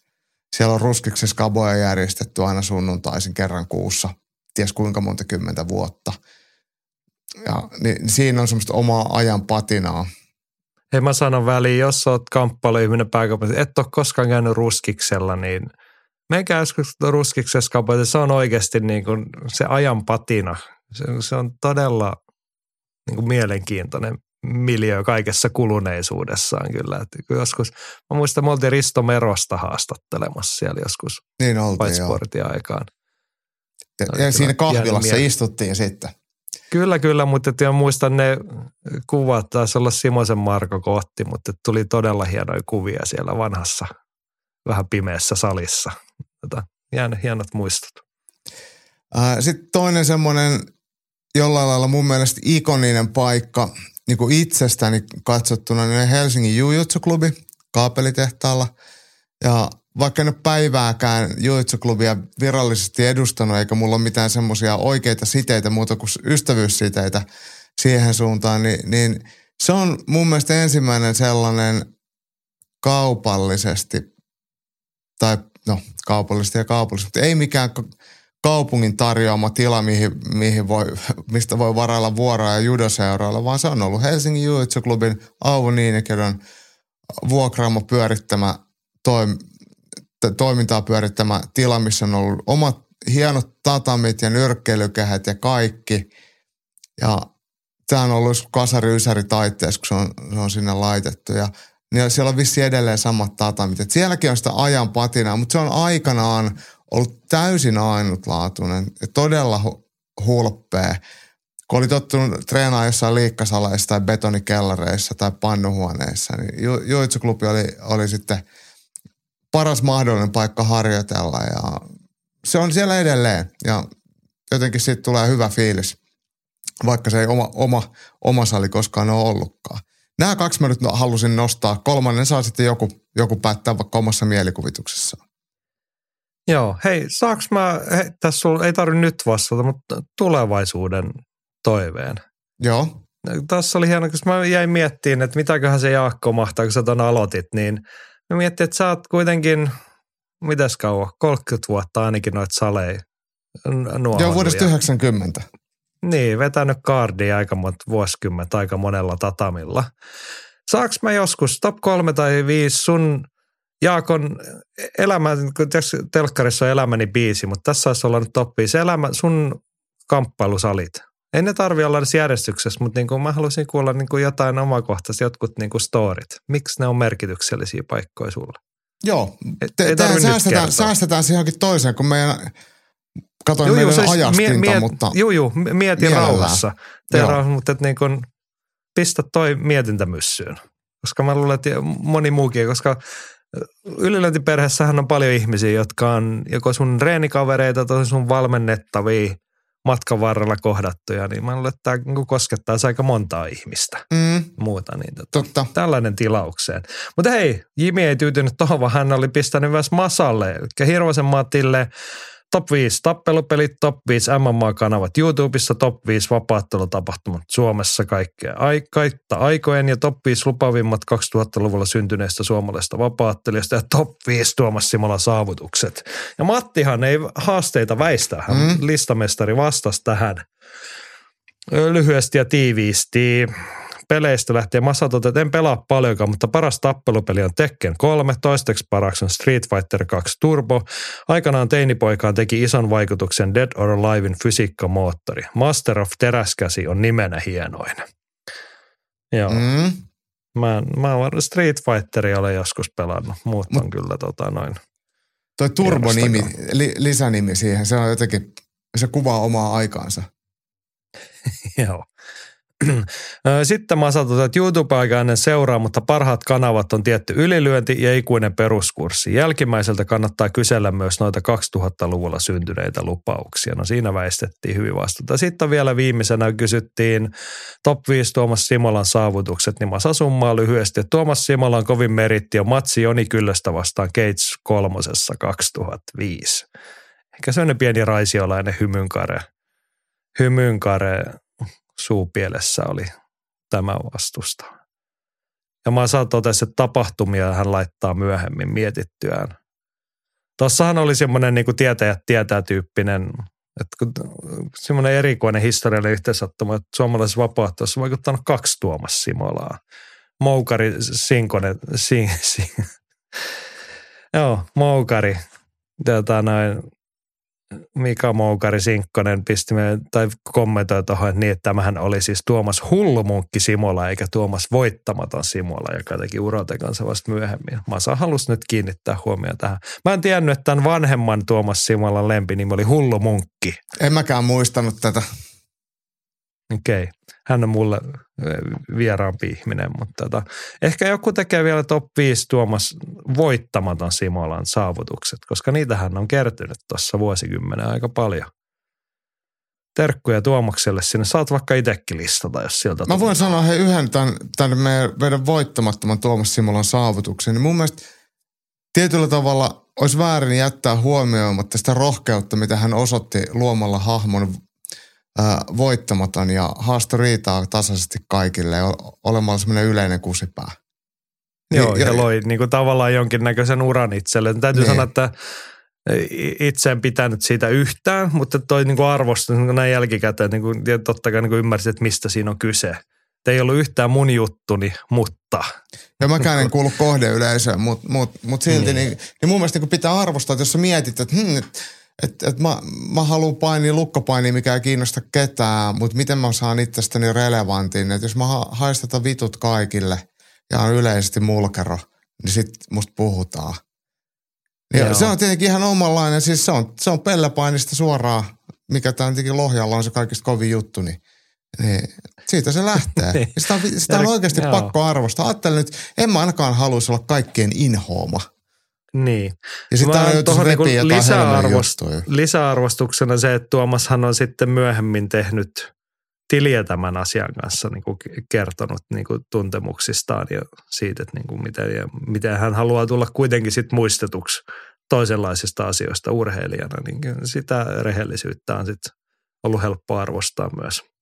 Todellakin. Ja sitten mun Joo. mielestä, hei, koska me Tuomas Simolasta puhutaan, mä vielä lisään sen, että, että BJ-kulttuuri on täynnä semmoisia lupauksia, jotka ei kilpaile ja välttelee kaikkia kovia paikkoja. Et salitiikereitä löytyy hirveästi, mutta tekijöitä ei juuri lainkaan. Niin ei ole vaikea päättää, että, päättää, että kumpaa ryhmää Tuomas Simola kuuluu. Se on kyllä se, ketä käy kaikissa kisoissa ja kohtaa kenet vaan. Et, et puhujat puhuu ja tekijät tekee. Simola on tehnyt molempia. Joo, ja nykyään Tuomas Simolan rohkeassaan tiivistyy siihen, että hän niin etukäteen listaa toi mun tavoitteen. Mä haluan ADCC mm. MM-kisoihin, mä haluan olla maailmanmestari. Mm. Ja sitten hän yrittää elää sen mukaisesti, niin sitäkin on helppo arvostaa mm. nykyisellä. Vaikka aina emme ole aina ihan nähneet silmästä silmään ehkä asioiden kanssa, mutta tota, joo, terkkuja sille, terkkuja kaikki lohjalaisilla. Lohjalaisista puheelle todetaan ennakkotietoinen, jos joku ei huomannut, niin Mikko Ruja Rupposen elämänkerta ilmestyy ensi viikolla. Se on mielenkiintoista. Ehkä meilläkin jotain kontenttia sen tiimoilta tulossa. Pysykää Lohjan taidella. pohjavesissä on jotain kyllä hämmentävää. Että sieltä tulee erikoista jengiä. Mä, mä en sano tuohon enää yhtään mitä. Nyt mennään eteenpäin ennen kuin ollaan liian syvissä vesissä. Vielä yksi kontribuutio alkuviikosta hyvän mielen juttuna oli Musa Cornerin kasarihevi sisääntulo listaukset, joissa riitti komeita nostoja. Rantasen Petriltä vielä siihen liittyen tämmöinen muistelutyyppinen. Itse olen kokenut komeimmat sisääntulot vanhojen klassikkojen tahtiin, kun aikanaan ACDC ja Hells Bells pamahti soimaan ennen kuin Amin asikainen asteli kehään, niin väkisinkin tuli kylmät väreet. Enemmän yllättävää oli, kun Jarno Juusperi, Ruusperi kohtasi Juho Haapojan raskansarjan SMVstä Tampereella Pyynikin palveluhallissa. Jarno tuli kehään Iron Maidenin Fear of the Darkin saattelemana. Hallissa sammutettiin kaikki valot ennen kuin biisi lähti soimaan omassa vaatimattomuudessaan komiaa. Joo.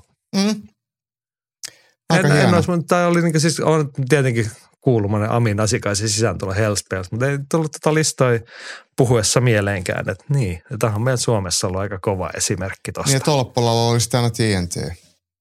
Joo, totta. Mutta mut hei, totta, näistä kehän tulobiiseistä, niin, niin äh, Saksassahan äh, Klitschkot ja tämä ylipäätään ammattinyrkkeilykulttuuri silloin 10-15 vuotta sitten oli tosi, tosi kovaa TV-viihdettä niin maan sisällä ja siellähän sitten nämä kehän tulotkin oli hienoja, niin e, eikö Sunrise Avenue ollut myös Sami Huberin, tai onko Samu, se on vai Sami? Samu. Samu Huberin keu, tähdittämänä, niin laulamassa jotain nyrkkeilysankaria, olisiko ollut peräti Klitskoa johonkin MM-otteluun. Ja, Saattaa ja... olla. Mä oon ehkä sitten tälle defenssimekanismina unohtanut tällaisen asian, koska se saattaa liittyä ehkä Sunrise Avenue musiikkiin, mutta tota, kyllä he varmasti on johonkin. He oli Saksassa todella suosittuja, niin varmasti ovat jossain tämmöisessäkin olleet, jos sä näin muistat. Joo, mutta mut hei, niin, niin mutta mut tosiaan, että et, et kyllä tuo musiikin ää, rooli kamppailussa, niin on, on, se on mun mielestä hieno ja, ja sitä saa mun mielestä olla enemmänkin. Kyllä, pistäkää lisää sisääntulosta tai vaikka reenimusalistoja tai ihan mitä vaan. Musakorneri on aina, kun jollain jotain siihen sanottavaa. Se on joskus keksitään puoliväkisinkin sitä. Tällaista alkaa olla Ylilänti-podcastin viikko paketissa. Miten se oli Jaakko? Vähän lupailit, että lauantai saattaisi olla striimiä tarjolla. No ehkä, katsotaan nyt vähän, että miten tuo viikonloppu tuosta menee, että kuinka paljon tulee hommia, mutta, mutta, mutta jos on, on kotona ja vireessä, niin, niin ehkä mä katson sitten UFCtä tai KSV, ei kun mitä se tuli, Octagonia ja jotain. Mä kyllä tiedotan sitten somessa.